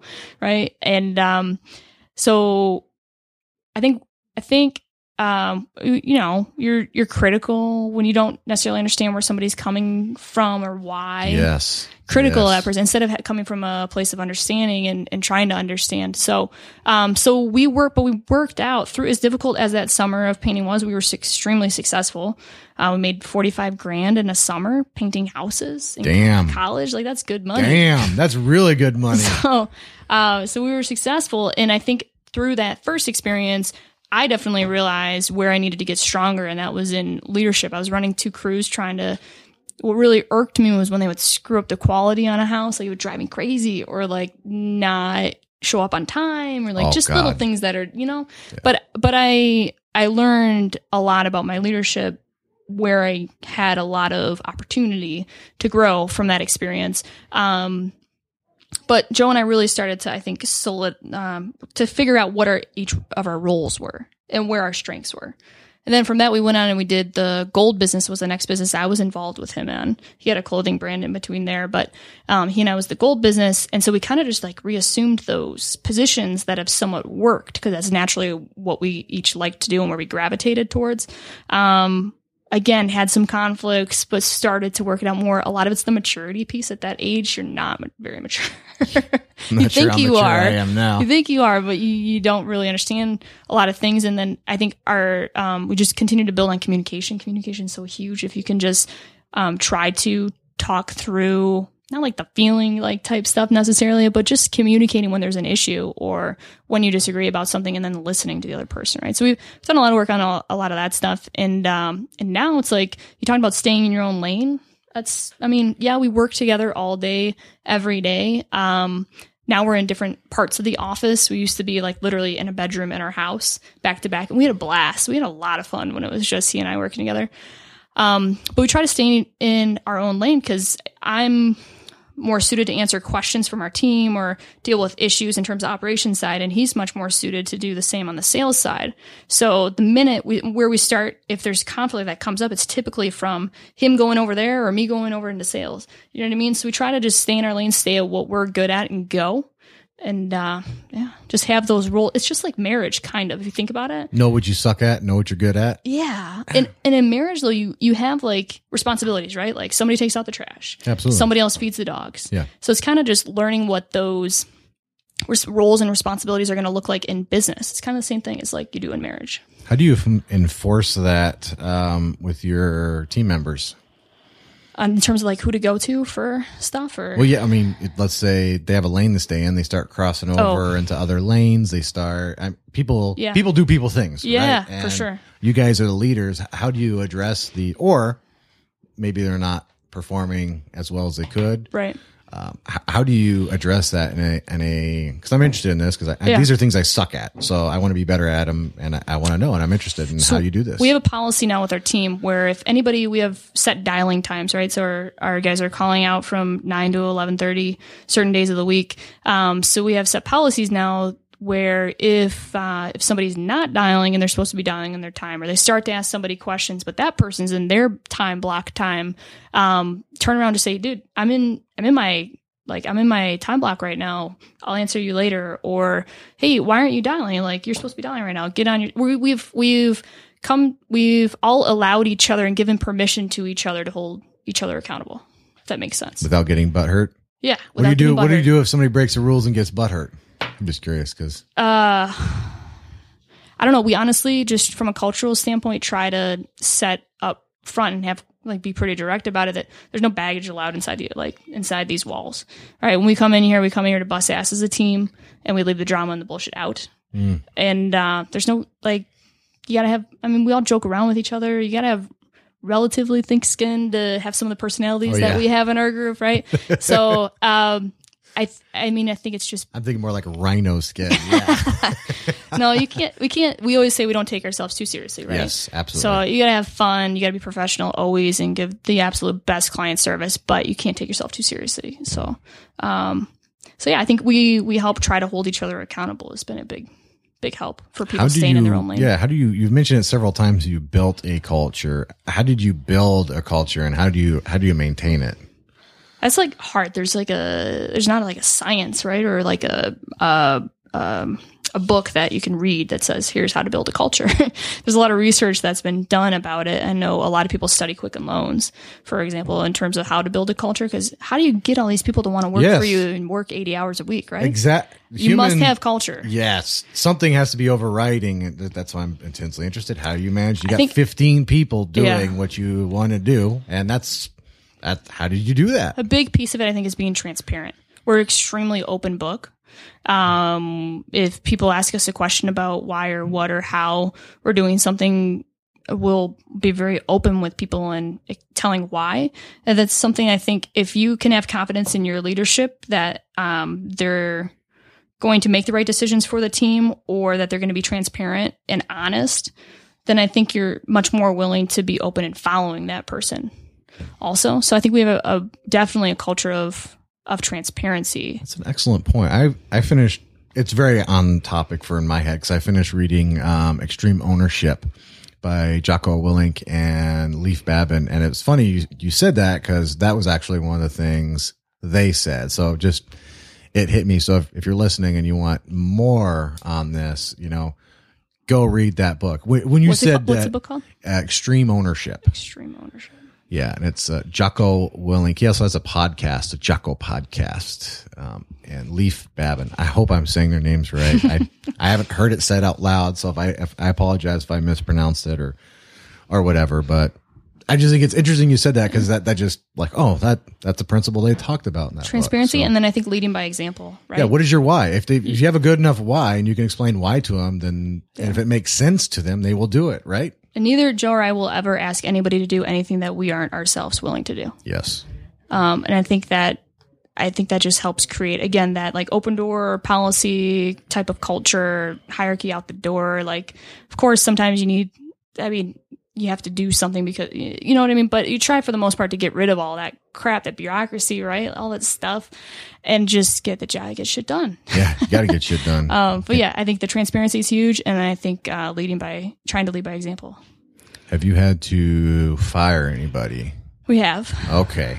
That's a nasty part. How do you make the dec- and obviously don't tell me who or anything like that. I don't want anybody get it doesn't matter who it was or or how did you come to the decision that that was something you needed to do?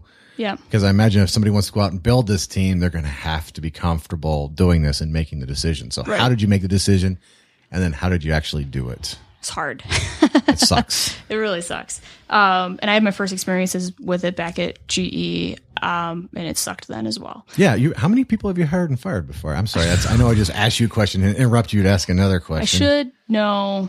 I should know the number. I don't know the number. There's like certain hires and certain people I had to let go that stick out in my mind very, very like it was yesterday, right? Yeah. It's still hurt or still are just like, oh, could I have done anything differently to prevent that from happening? Um, but I think you have to always keep in mind what you have to do for the business, right? So, uh, feel a lot of responsibility in making sure that our business stays profitable and continues to grow because there's 15 people that are counting on our business for their lives, right? Absolutely. Yeah. So um, I think ultimately you have to put the team and the business ahead of personal feelings, um, and make sure that you're keeping that on track. It's really hard, right? It's like you don't you don't want to be a it's not like a, robot, No. but you really do have to think about the company. Um, and if you can find if the person's talent, if you can find another position on the team that makes sense for them, awesome. If they're talent and it's a fit and you have a need for that position, but ultimately, otherwise, if the if the job's not getting done, or there's issues, if there's ever any kind of integrity issues, easy, right? You're gone. See. Yeah. But Criminals, bye bye. But for the ones who just aren't like performing, right? If it's just a performance thing, especially the ones you like. yeah, How yeah, many of you? How many of those have you had to do? Is there quite a few of them you really like? not a just- ton. Okay. not a ton, but some. Um, uh, I think you, to me, it's important when you run into situations like that that you're direct with the person. You owe it to you owe it to that person, that team member, to be direct with them and letting them know where they're falling short of the bar, and then have a conversation on whether or not they agree that the bar is where the bar is, and they agree that that's what they need to be doing. So if you can get on the same page, you can have that conversation, a heart to heart, and get on the same page in terms of what needs to be done. Then give it, you know, a 90 days or a 30 days and reevaluate, and hopefully that person's getting back on track. But if they're not, then you've been very clear in setting out the expectation. You've been very clear in, in giving them another chance uh, or another expectation of follow up in 30 days to make sure these things are now back on track. So you've given them multiple opportunities They know it's coming. and they know it's co- and then Yeah. it's like all right it's just not a fit like let's you know kind of go our separate ways gary keller says be uh, slow to hire quick to fire and it's so true you you have to be especially like if you think about the growth of, of the business within the last 11 months 12 months whatever Yeah. it is like if you take six months to get rid of a bad hire you shot yourself in the foot Oh yeah, And that can cost you a whole year, is- right? Just yeah absolutely yeah. That's so, so. That's a good point. You said the expectation, and they have multiple opportunities to correct Mm-hmm. the the behavior, the performance, or whatever it is. So by the time it comes, it's not a surprise to anybody. They knew it was coming. So that's the um, worst. You know, if you're surprised by something like, oh, I had like, that's the worst that could ever happen is you walk in and say you have to let somebody go and they had no idea why they weren't performing and they thought they were performing. You know what I mean? I would never want to get in that situation. So we try to do a good job of, of laying out here's the expectation for the position, here's how you're doing, and so this is the gap. And here's the plan on how, you know, let's come up with a plan together on how we need to fix that and let's reevaluate it. And then it's a get some- process. get some process buy-in it. too, so they have some input on how to get Right. better too. Okay. Has the firing, having gone through all that, the firing, the letting go, the reevaluation, has it gone smoothly, or were people still surprised? Because I know there was a maybe a period in my life where I didn't want to see what was actually happening. Right. Uh, uh, thankfully, that's not now. But Yeah, I think if you keep the the line of communication open, we also do weekly cash talks with our team members. And cash can't even remember what the acronym stands for, but basically, um, they fill out a, a worksheet every week and send it to you, and it's like, what did I learn this week? Where do I still need some more help this week? It's like, how are things going? Basically, if you have if you schedule that time, so you're having a conversation weekly, you're never going to get so far from that person that there's that big of a disconnect in terms of where things are. So you you can correct anything that's slightly off. so your feedback loop is actually weekly. Quickly, You're, yeah. yeah. So you're like, okay, so you're not allowing more than seven days to pass before You just address it and And is the feedback two directions too? two directions. Okay. Absolutely. Okay. Yeah, absolutely. It's how can I help you? And all right, these are the you know these are the things that I think you're doing awesome on. Great job, keep them up. And these are a couple of things I think we need to tweak a little bit. Mm. And here, you know, let's talk about how we can tweak them. And you had to do all this at GE too, right? Kind of Similar. Similar. Not Similar. not exactly the same. But I really, really love the tools that that we've learned, like the cash worksheet and the, the RS process. So we're using with KW. I love it. Yeah, You've mentioned how much you like the the KW training. Um, what particular? And if you can hear the baby crying in the background, we are at alwaysbrewingdetroit.com. You can go to the website alwaysbrewingdetroit.com. We are currently at the physical location, conveniently located on Grand River, on the north side of Grand River, between Southfield and Evergreen. And we are recording here because they have a conference room that they graciously allow me to use for free. All I have to do is purchase some coffee, which I'm happy to do. so there is a baby, and this is not a soundproof room, and life happens. So I apologize for hearing it, but hey, we're getting some good shit done here, and um, uh, I hope it's not too bad, and I hope maybe it gets cleaned out. Maybe they won't even hear it in post production. Sometimes it, it does um, get get cleared out. So I apologize for that. In the meantime, go to alwaysbrewingdetroit.com and maybe think about stopping by for some coffee. I like Amanda, and I want the shop to exist. What was some of the training that there's a bit because you you could have gone with anybody, right? There's a lot Right. of there's Keller Williams, Remax, Berkshire Hathaway, Real Estate One. I could do this all day. Yep. Um, YKW. So I think it comes back to not reinventing the wheel, right? So we looked at who are the top agents in in the area in the country, um, and who are they with? Well, most of the top agents are with Keller Williams. Okay, why? So you start with the end in mind. Yeah. Okay. Right. So yeah, exactly. So that's where we, we want to go. We want to grow this business as big as it can be, um, to give our team the opportunity to get as big as they want to be within it. And so who's doing that already? And we looked at them. We said, okay, so why are all of these these people with Keller Williams? Um, and and then we were introduced. They were recruiting us, and uh, we had the opportunity to go to that family reunion event, and that's that's all training. So like these breakout sessions, there'll be like twelve different hour, hour and a half sessions you choose from every slot of the day. That um, every breakout session slot of the day, and there's like four a day. So you're going to four of these masterminds where you're talking with 60, 100, 200 million dollar producers. Um, just picking their brain on stuff. It's phenomenal. Like it's like mastermind on steroids. and you pick what topic of, of a mastermind you want to go to. So it's immediately applicable to your business. And just getting that first sense in the in the culture of KW in general, it's very much open book between people. Um think the analogy that we got was uh, Joe got actually talking with Jim Schaefer when we were down there was you know everybody or uh, you know I have a hand down helping those who are like looking to get to my production level. I have a hand down helping them up the ladder, and then I have a hand up to those guys that are doubling my production trying to reach for them, and they have a hand down helping me. And it's very much the culture of Keller Williams is open book. If if anybody wants any of our stuff in terms of our hiring process or our um, um, how we track our production or systems processes any of that stuff they just ask us and we give it to them and that's exactly how we were welcomed to keller williams too. And and you would think like whoa whoa wait this is a very competitive industry in real estate. Why would you just give away all this stuff?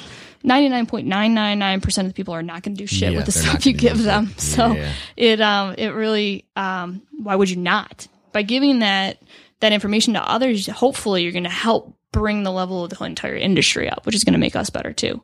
So um, that was something we really took away from from the, going to that training, uh, the, the family reunion event. Um, but stuff like that, like the culture was a great fit. Um, we don't have to reinvent the wheel with everything. Some smaller brokerages, if you talk about a team, they're like, "What? What's a team?" Like we only have individual agents here. So Strange. No teams? no, See, I don't No. know enough about being a real estate agent yet Yeah. to even, I didn't know. Not just, the norm.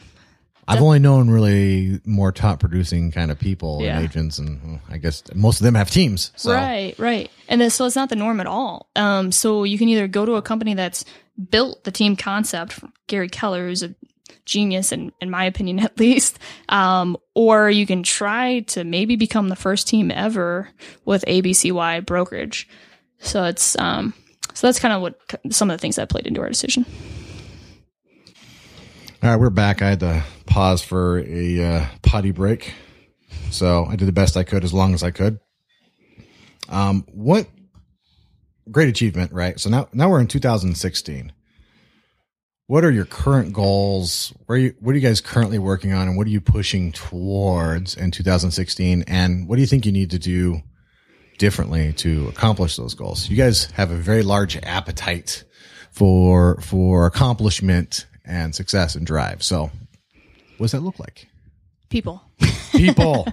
So that's why I've alluded to that so many times in, in our conversation so far. Um, so to sell 675 houses, um, you need a lot of people, and we have we're blessed and grateful for all of the referrals that we receive, friends, family, allied resources that we have relationships with. We have so much business right now. We need like double the agents. Um, so people is by far both of our number one thing. If you've read the book, The One Thing, the one thing I That- love the book. it's a great book. So that's our one thing right now. My one thing is people for the operations side. Oh, and I'm having a baby in less than three months. So really need people, stuff, right? really need people and systems, um, to be fully functional before that time. Cause, um, you know, I'll, I'll always be in, involved, but I'm sure there's going to be probably a, a month or three months or whatever that it's like, okay, baby. Baby's basically a monster big- you have to take care of for the first year. Yeah, it's. I want um, to do that right. It's very yeah. important to me to do that right. So, um, Here, here. I wish more people would do that and think about that and of, I just have a baby; it'll be fine. Yeah. No, trying to do it right as best you can. Um, so people and uh, on the sales side, it's um, Joe's working real hard right now on trying to find more top agents to bring into our team, um, more ISAs, inside sales agents, outside. Excuse me, outside sales agents to bring onto our team to continue to grow and give out those opportunities to people. And then I'm working on the ops side. Um, we're bringing in a client care specialist who's going to help nurture the relationships that we have with our our database and our close clients and um and bring on one more assistant transaction coordinator to support operations side as well so people is the name of the game right now that and expansion into california like we talked about yeah, that's interesting. That's- I want to talk about this. So you're not even satisfied with dominating the Metro Detroit market. You're like, huh, California. I'm sure there's a reason why There is a reason. California. Uh, so the why is a few fold. Um, first, one of our one of our great agents um, is his wife got a job out there, and so he was going to be going with her. And he's like, you know, I'd really, you know, like to do this the same kind of setup, the same kind of real estate thing with you guys out there. What do you think about that? Took Joe about three seconds. Yes. I was like, yes, I already knew what Joe would say. exactly. So, uh, so it was, you know, just something that we knew we wanted to do. Did we think it was going to be right now, right when we're having a baby and right when we're having all this crazy growth here and all this other stuff? No.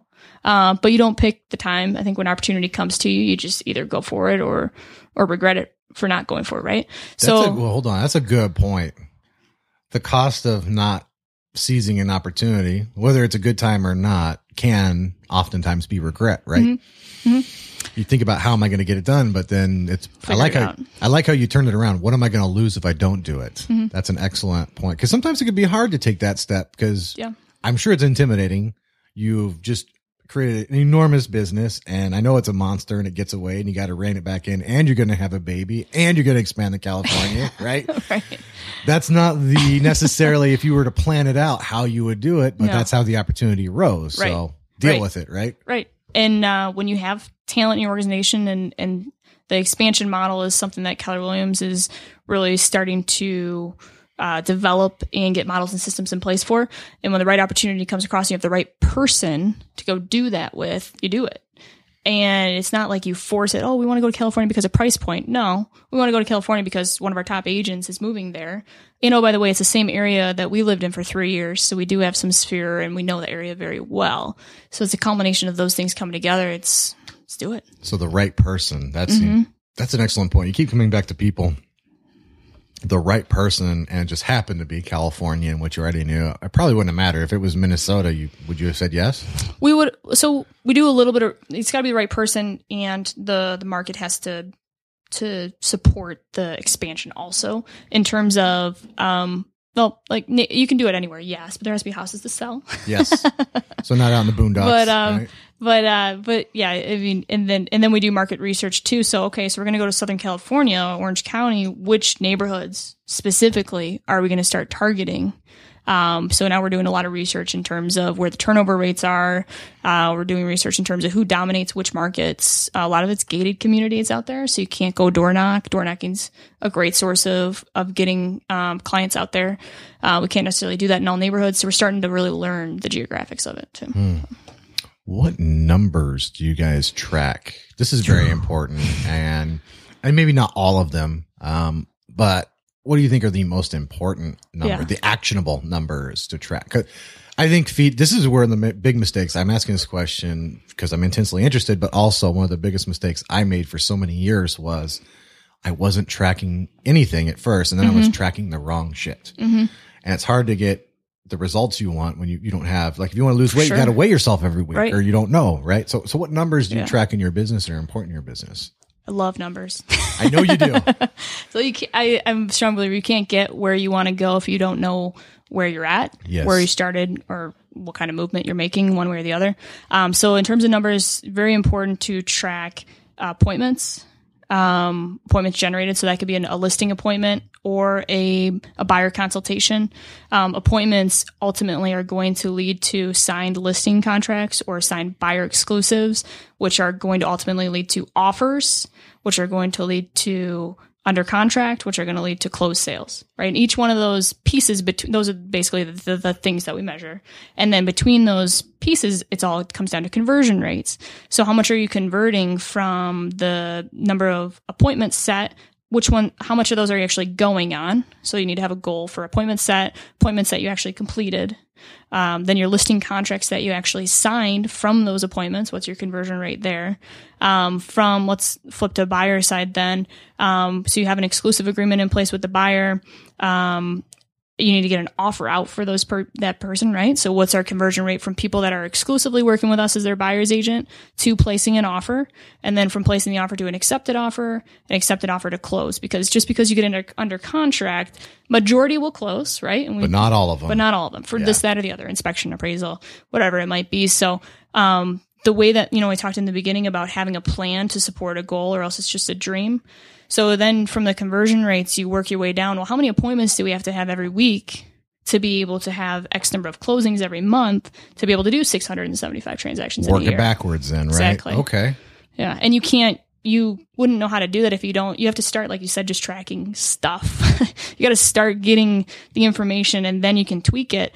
Um, but until you start getting the information, how could you ever know what your conversion rate is? That's true. You got to start somewhere. So it's actually very similar to the investor side, by the way. So Okay. I track new prospecting calls, uh, the number of appointments I set, the number of offers I make, the number of PAs I get signed, and the number of closings I get. So incredibly similar. Yep. Yeah. We track our dials also. yeah. Yep. I well, I see. I, I don't track my dials. I just track my new prospecting calls. So if I'm not doing, if it's not a new prospect, I don't track it. I don't know if that's a right or wrong thing. I just we haven't. collect, yeah, we do new clients also. So it's like how many people are we adding to our database as a new prospect, and then um, and then from our like our farming and we're doing like neighborhood dialing. So we'll track how many dials did you get an hour. It's you know a piece of it's like um, productivity and efficiency and things like that.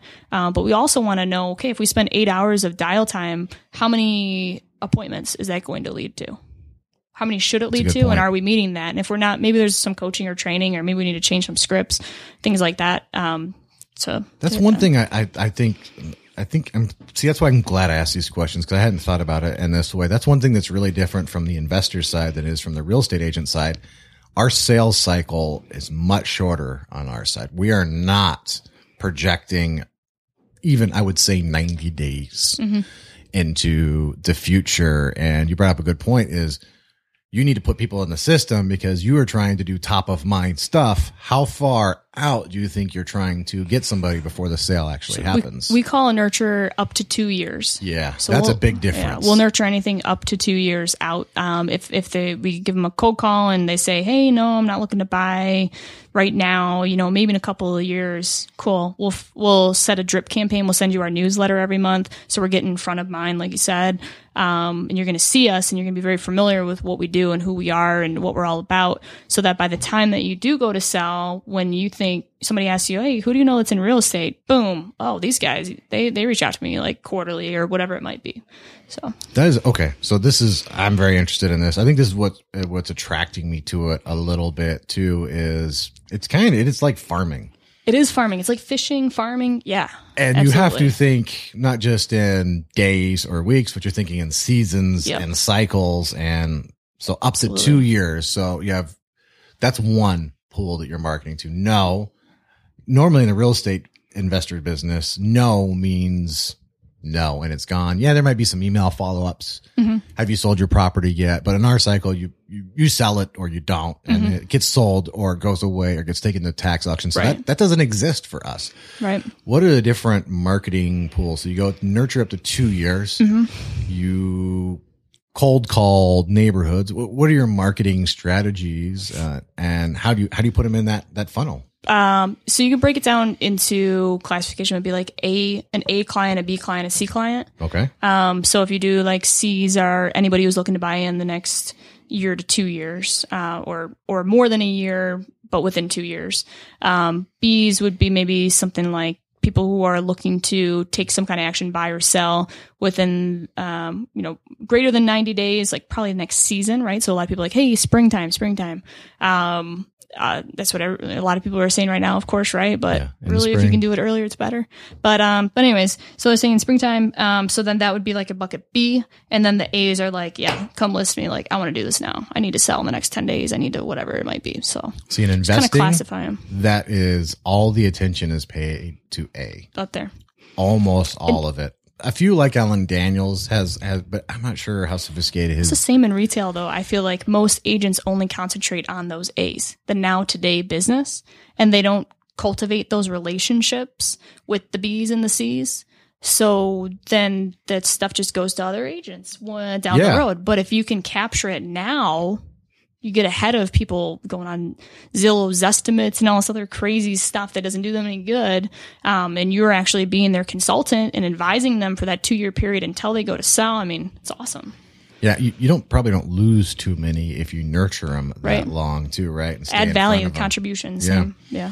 So you guys have a um, a significant referral business, and also I've seen that you and Joe focus heavily on reviews. Mm-hmm. Um, how do you do that, and why, and how do you actually implement it and follow up on it? Because I know Joe talked to me a little bit about Yeah. this, but So reviews, um, we've we've worked really hard on Zillow and getting our Zillow profile up to uh, where it's at now over the last couple of months uh, specifically. Um, so we have our agents talk with people, basically make a promise. If I can deliver X, Y, and Z for you, um, in return, you know, I want you to be so comfortable working with me that you would refer your friends and family to you. If I can deliver A, B, and C to you, can I count on you for the last part to refer somebody to me? Type of so you set thing. Mm-hmm. the expectation up front. If I do a great job for you and I accomplish these things which are important to you, Mister and Mrs. Seller. Will you give me a review and refer your closest friends and families to me to do business Yep. with? And that's happening right up front. Yep. So Okay. that's part of like that initial conversation that they have. And it lets the client know that, hey, I'm going to work my tail off for you and I'm going to deliver X, Y, and Z. And then just put that little seed in the back of the mind But I like, hey, I can help other people too. And, Yeah. And yeah, I kind of said that. And it's this, we talked about sales and training and things like that. Exactly the same type of thing that I learned at Quicken Loans. Um, so sales is sales, right? And Yeah. that whole follow up process. But so yeah, we do that. And then, uh, when people are, are closing on their home or when they get their clear to close, or, you know, clear to close is some of the greatest words ever. people are Hurry excited up before it falls apart. they're yeah they're in a great place right everybody's super excited it's emotional it's great so that's another great time to really ask for a referral and say you know who else do you know this has been a pleasure working with you. Who else do you know that's looking to you know buy or sell? Or maybe just has some questions about real estate um, and and ask him for referrals then. And then uh, we ask him to do the zillow review and fill that out. And we're going to start expanding to, to some other places for reviews too but um but yeah it's huge because statistics say that people are i think it's like 10 or 100 times who knows more likely to trust the referrals of strangers than they are referrals from somebody they know That is amazing. Or recommendations. I should say. That is just absolutely amazing. mind-blowing, right? I would not do that. I would go, Renee, I need such and such who, and I would do it. I, I think it's the quantity. internet. so I thought a lot about that too because I was I was It's like, astounding "Eh." to me. But the quantity, I think, is what makes the difference. So if you go on Amazon, love Amazon. That's Why do I love Amazon? Because there's 1,000, 1,500 people that reviewed this product and said it's five stars. I'm going to buy that. I don't even care what it is. That's what an it is. excellent point. I hadn't thought about that. Versus going to like a store and somebody's like, "Oh yeah, I really like like baby stuffs." Right? Everybody's giving me advice, baby baby stuff right now. I really like these zipper ups by blah blah blah. Like buy one of those. Like that's one person, and I really value and I appreciate you letting me know your recommendation. But 1,500 people said to buy something else. Chances are I'm probably going to go with the 1,500 people. So I think it's the quantity. Okay. So yeah, it doesn't help to have three up on Zillow. If you're going to do Right. that, commit to really putting up every review you possibly can. Right. Yeah. Yep. What do you do when somebody gives you a one star? I'm not sure if it's happened or not. Knock on wood. Uh, like Or I a said, our whole business is founded on client service. They're so important. It's the most important thing to us, making sure you get your house and that you're happy throughout the process, as happy as can be. There's so much that goes on in real estate. There's so much opportunity for things to get off track. Like it's a difficult transaction. Yeah. very difficult. So we want, but we want to make sure that people are, we foreshadow to people and let them know what's coming next. People are so much more comfortable when you do that and they have a better experience. So, um, we haven't had any one or two stars. The lowest I believe we've had is four stars. So, um, some people just never will give you five. and that's okay. That's okay. We're human. Like, we're not perfect. We have a lot of areas of the business that we're still working on improving. And we take client feedback very, very, very seriously. Uh, if we ever get any kind of feedback, we research it to see what the situation was. And then we look at our process and we say, how can we improve our process to make sure this never happens again?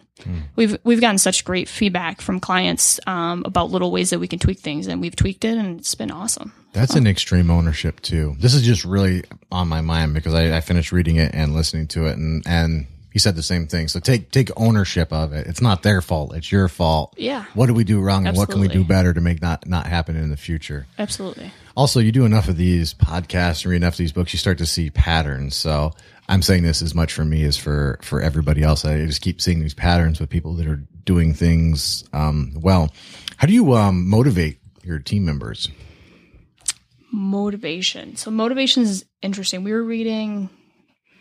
What were we reading? We do a uh, weekly book club with the team, which is really cool.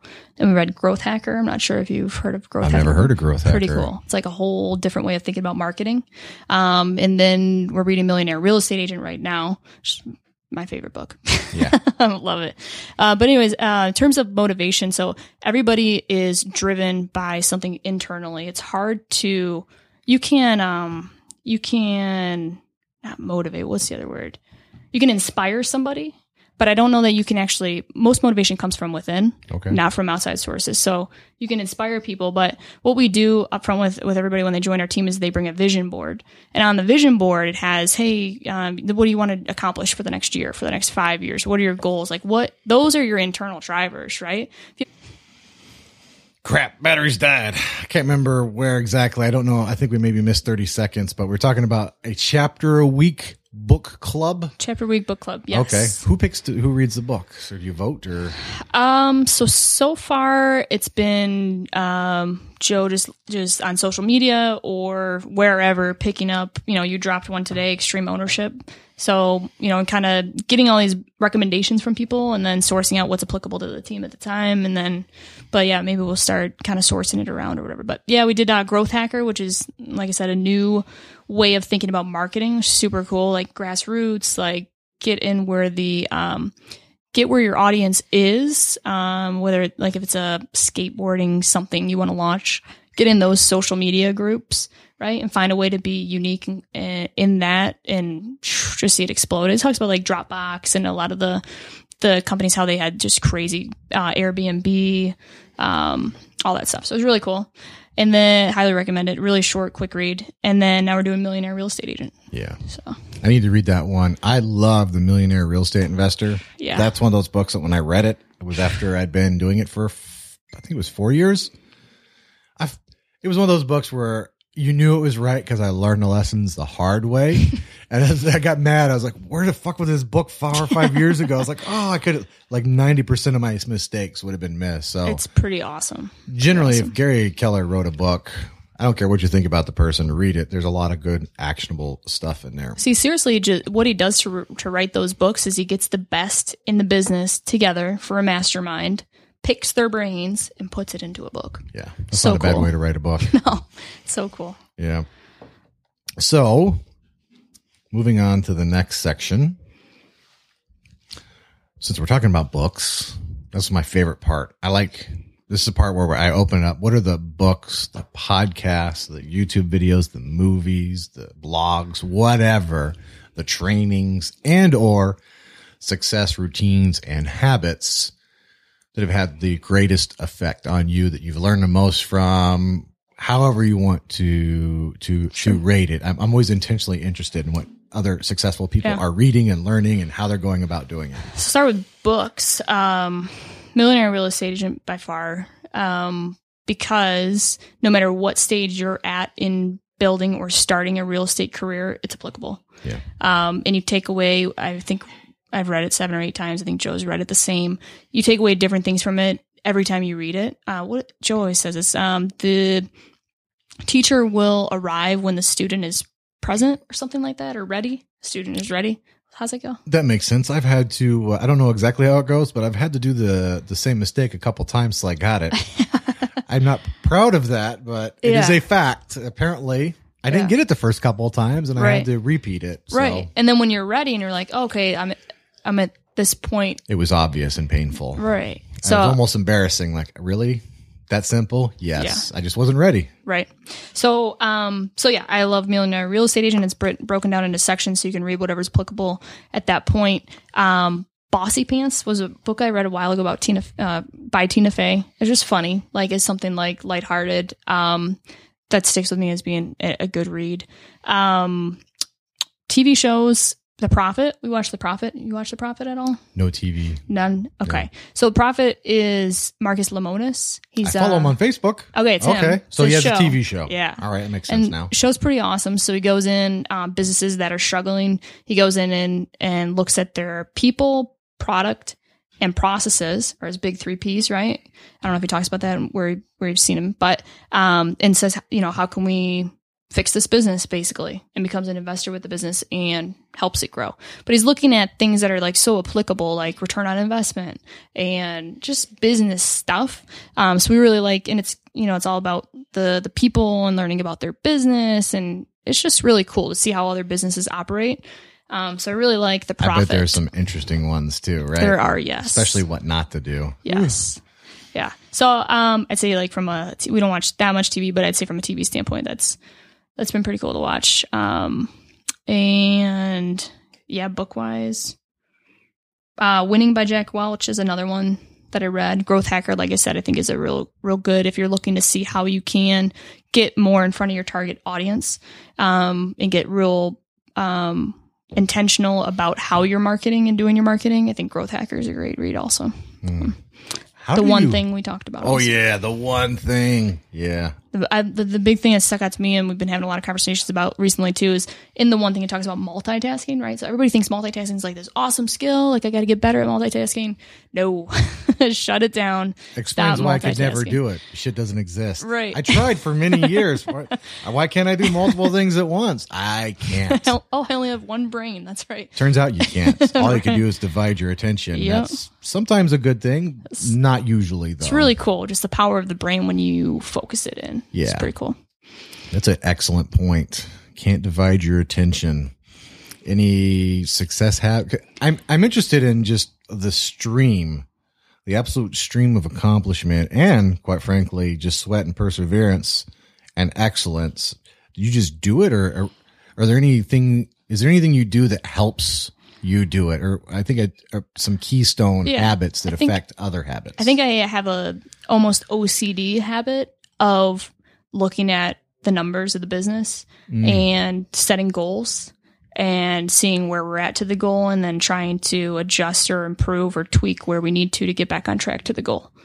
Um, so yeah, I'm literally pretty obsessive about goals and um, and that plan against the goal and where we're yeah kind of where we're at. Um, and you've done that from college, high school, just constantly. "Oh, This is what I want to do. This is where I'm at. What do I need to change Been for a because I'm not time. doing? Okay, Yeah, that does really take a lot of. I haven't been doing this for very long. I know it's embarrassing to say that. I've been doing it for like nine months. It does work though. Yeah, I will say, if you start tracking, you will get better results quickly. So for sure. I'm For not sure. proud of the fact that I didn't track, folks. I don't think it's a good idea. I think you should definitely track. I'm just being honest about when I started doing it. track it even just knowing like like you know that when you're doing an interview right somebody's like oh where do you want to be in five years? And it seems like such a like maybe not a very important question but it actually is super important. Because if you can get intentional if you if you can get more self-aware and understand where you really really at the core of yourself want to be in five years and then put a plan in place on how you're going to get there and then keep reflecting right and self-assessing it incremental steps monthly quarterly yearly whatever um it's so i don't know i just love it. I didn't even that podcast, the fifth podcast I did with Steve and Joe. He brought the same thing. He said living an intentional life, which is not something I had thought about until then. I'd been in a nasty habit of just reacting and letting life come to me for for several years. So that that actually I was that's another reason why I do the podcast. That was really helpful for me. And since then I completely changed how I think about it and move towards life and make it what I want instead Mm-hmm. of just letting it happen to me. And I can say from personal experience, it's it's really easy to just let life happen to you. Right. And it's actually a tragedy because I I burned three and a half years, like literally just like a match. Shh, just let life happen. I reacted to everything that was happening, and that was the exact opposite of what I needed to do. So don't do that, folks. Be intentional. She she makes an excellent point. Is there any other? one other thing that um, I've tried and we've tried to do is surround ourselves with um, extremely high talent and, and high performers um, in whatever we set out to do. And I did that early on. You know, you're asking about kind of things that I've done.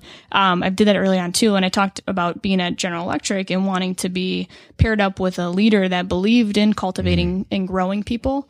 Um, if I surrounded myself and the, what is it? Something about the crowd you hang out with, your, your five closest friends or your Yeah, like your that? top, your, the five people you hang out with the most is your net worth or something, something, something like, like that, right? Yeah, yeah. It's totally true because if you surround yourself with people who are constantly trying to better themselves, improve themselves, um, take things to the next level, then you're just going to be more, you know, talk about inspiration. You're going to be more inspired to do those things as well, and you're going to be able to mastermind about how you do it. It's just you just keep building on each other. So think surrounding yourself with people who uh, in places that you want to get or people like you want to be like um, is is huge. Yeah. That's something I've been intentional about too. Actually, probably from Joe and a couple other people.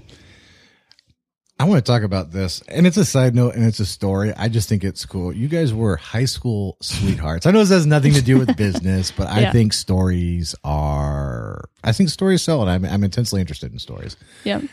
I haven't. I think I've met one other person, the Millwards, where they were high school sweethearts, and you're still together. Yeah. It's it's like uh it's like the goose that lays golden eggs or the unicorn or I didn't know such things exist. How did that happen and, and how that work? Uh, have you ever heard the story about how we met? I have briefly, but not everybody else has heard All it. right. So, um, uh, I'd love to say that it was love at first sight. It wasn't. Was not quite that. Uh, so yeah, we met um, in biology class in tenth grade, and um, and I I had a boyfriend at the time, and he was seeing somebody at the time, and whatever. And then he started. We sat in the, the back row of the, the classroom, you know, rebels, whatever. Uh, Not really. I wasn't like that at all, actually. But we did sit in the back of the classroom. He sat in the back with us too, and he was kind of picking on one of my my friends that was a guy. They had known each other, and he was kind of teasing him and stuff like that. And I said, you know what? You need to go sit on the other side of the room. Like, I'm not going to have you here making fun of my friends. Like, whatever. So I told Joe to go sit on the other side of the room, and um, that could have been it, right? But um, I there's something about him that really drew me to him. Um, his his confidence and like his uh, I don't give a crap about like what other people think I'm going to do, what I think is what I should do, or whatever. Just like different things about it. it was so different from how I was. I was very reserved, very quiet. Um, so opposites attract. I truly believe that. And so he ended up coming to my surprise birthday party. Um, we were in the swimming pool as my boyfriend at the time, myself and Joe, and Joe was like dunking me underwater, right? and my boyfriend at the time was like, "You dunk her again, and and we're gonna have an issue." What is Joe? What do you think? Oh Joe did? yeah, that's not the right thing to say to Joe. it's like we have an issue now. Yeah. So Joe dunked me again. Yes, immediately, right? immediately. And of course, nothing happened, thank goodness. But, uh, but anyways, I was like, wow, this guy's kind of a badass. I, like, I, I kind of, kind of want to get to know him better. And, um, and yeah, so that was a friend's birthday party. And then my friends, you know, obviously talking, whatever, saying, oh, that's interesting. So I, I broke up with my boyfriend. He didn't have anything else going on there with, on his side. And, uh, then he came to my surprise birthday party and it just kind of evolved from there. So From 16 years old to 30 years old, so 14 years. almost half our life. Yeah, it's longer than Gina and I. Gina and I have been together for 13 years. So 14 years from 16 on. Yep. We've truly grown up together. It's been really cool. And we went to different colleges. He didn't go to Michigan. He went to Central. So we were a couple hours apart. He took a year longer to graduate. So while I was moving that six month rotational program, um, it was long distance. He would come visit when he could, whether I was in Boston or um, Texas. And then finally, towards the end of Texas, and then we moved to California for the last rotation of that two year program. He was able to join me and, and stuff. So we kind of, we grew, grew up together and we had times of long distance. We had, you know, it was, yeah. Was it awesome. ever not going to work or was it always going to work? There was one time where we quote unquote broke up uh, for about a day. He claims it was longer than a day, but I think it was about a day. He says it's like three or four days. And we talked every day, and pretty much everything went on just as if we, were.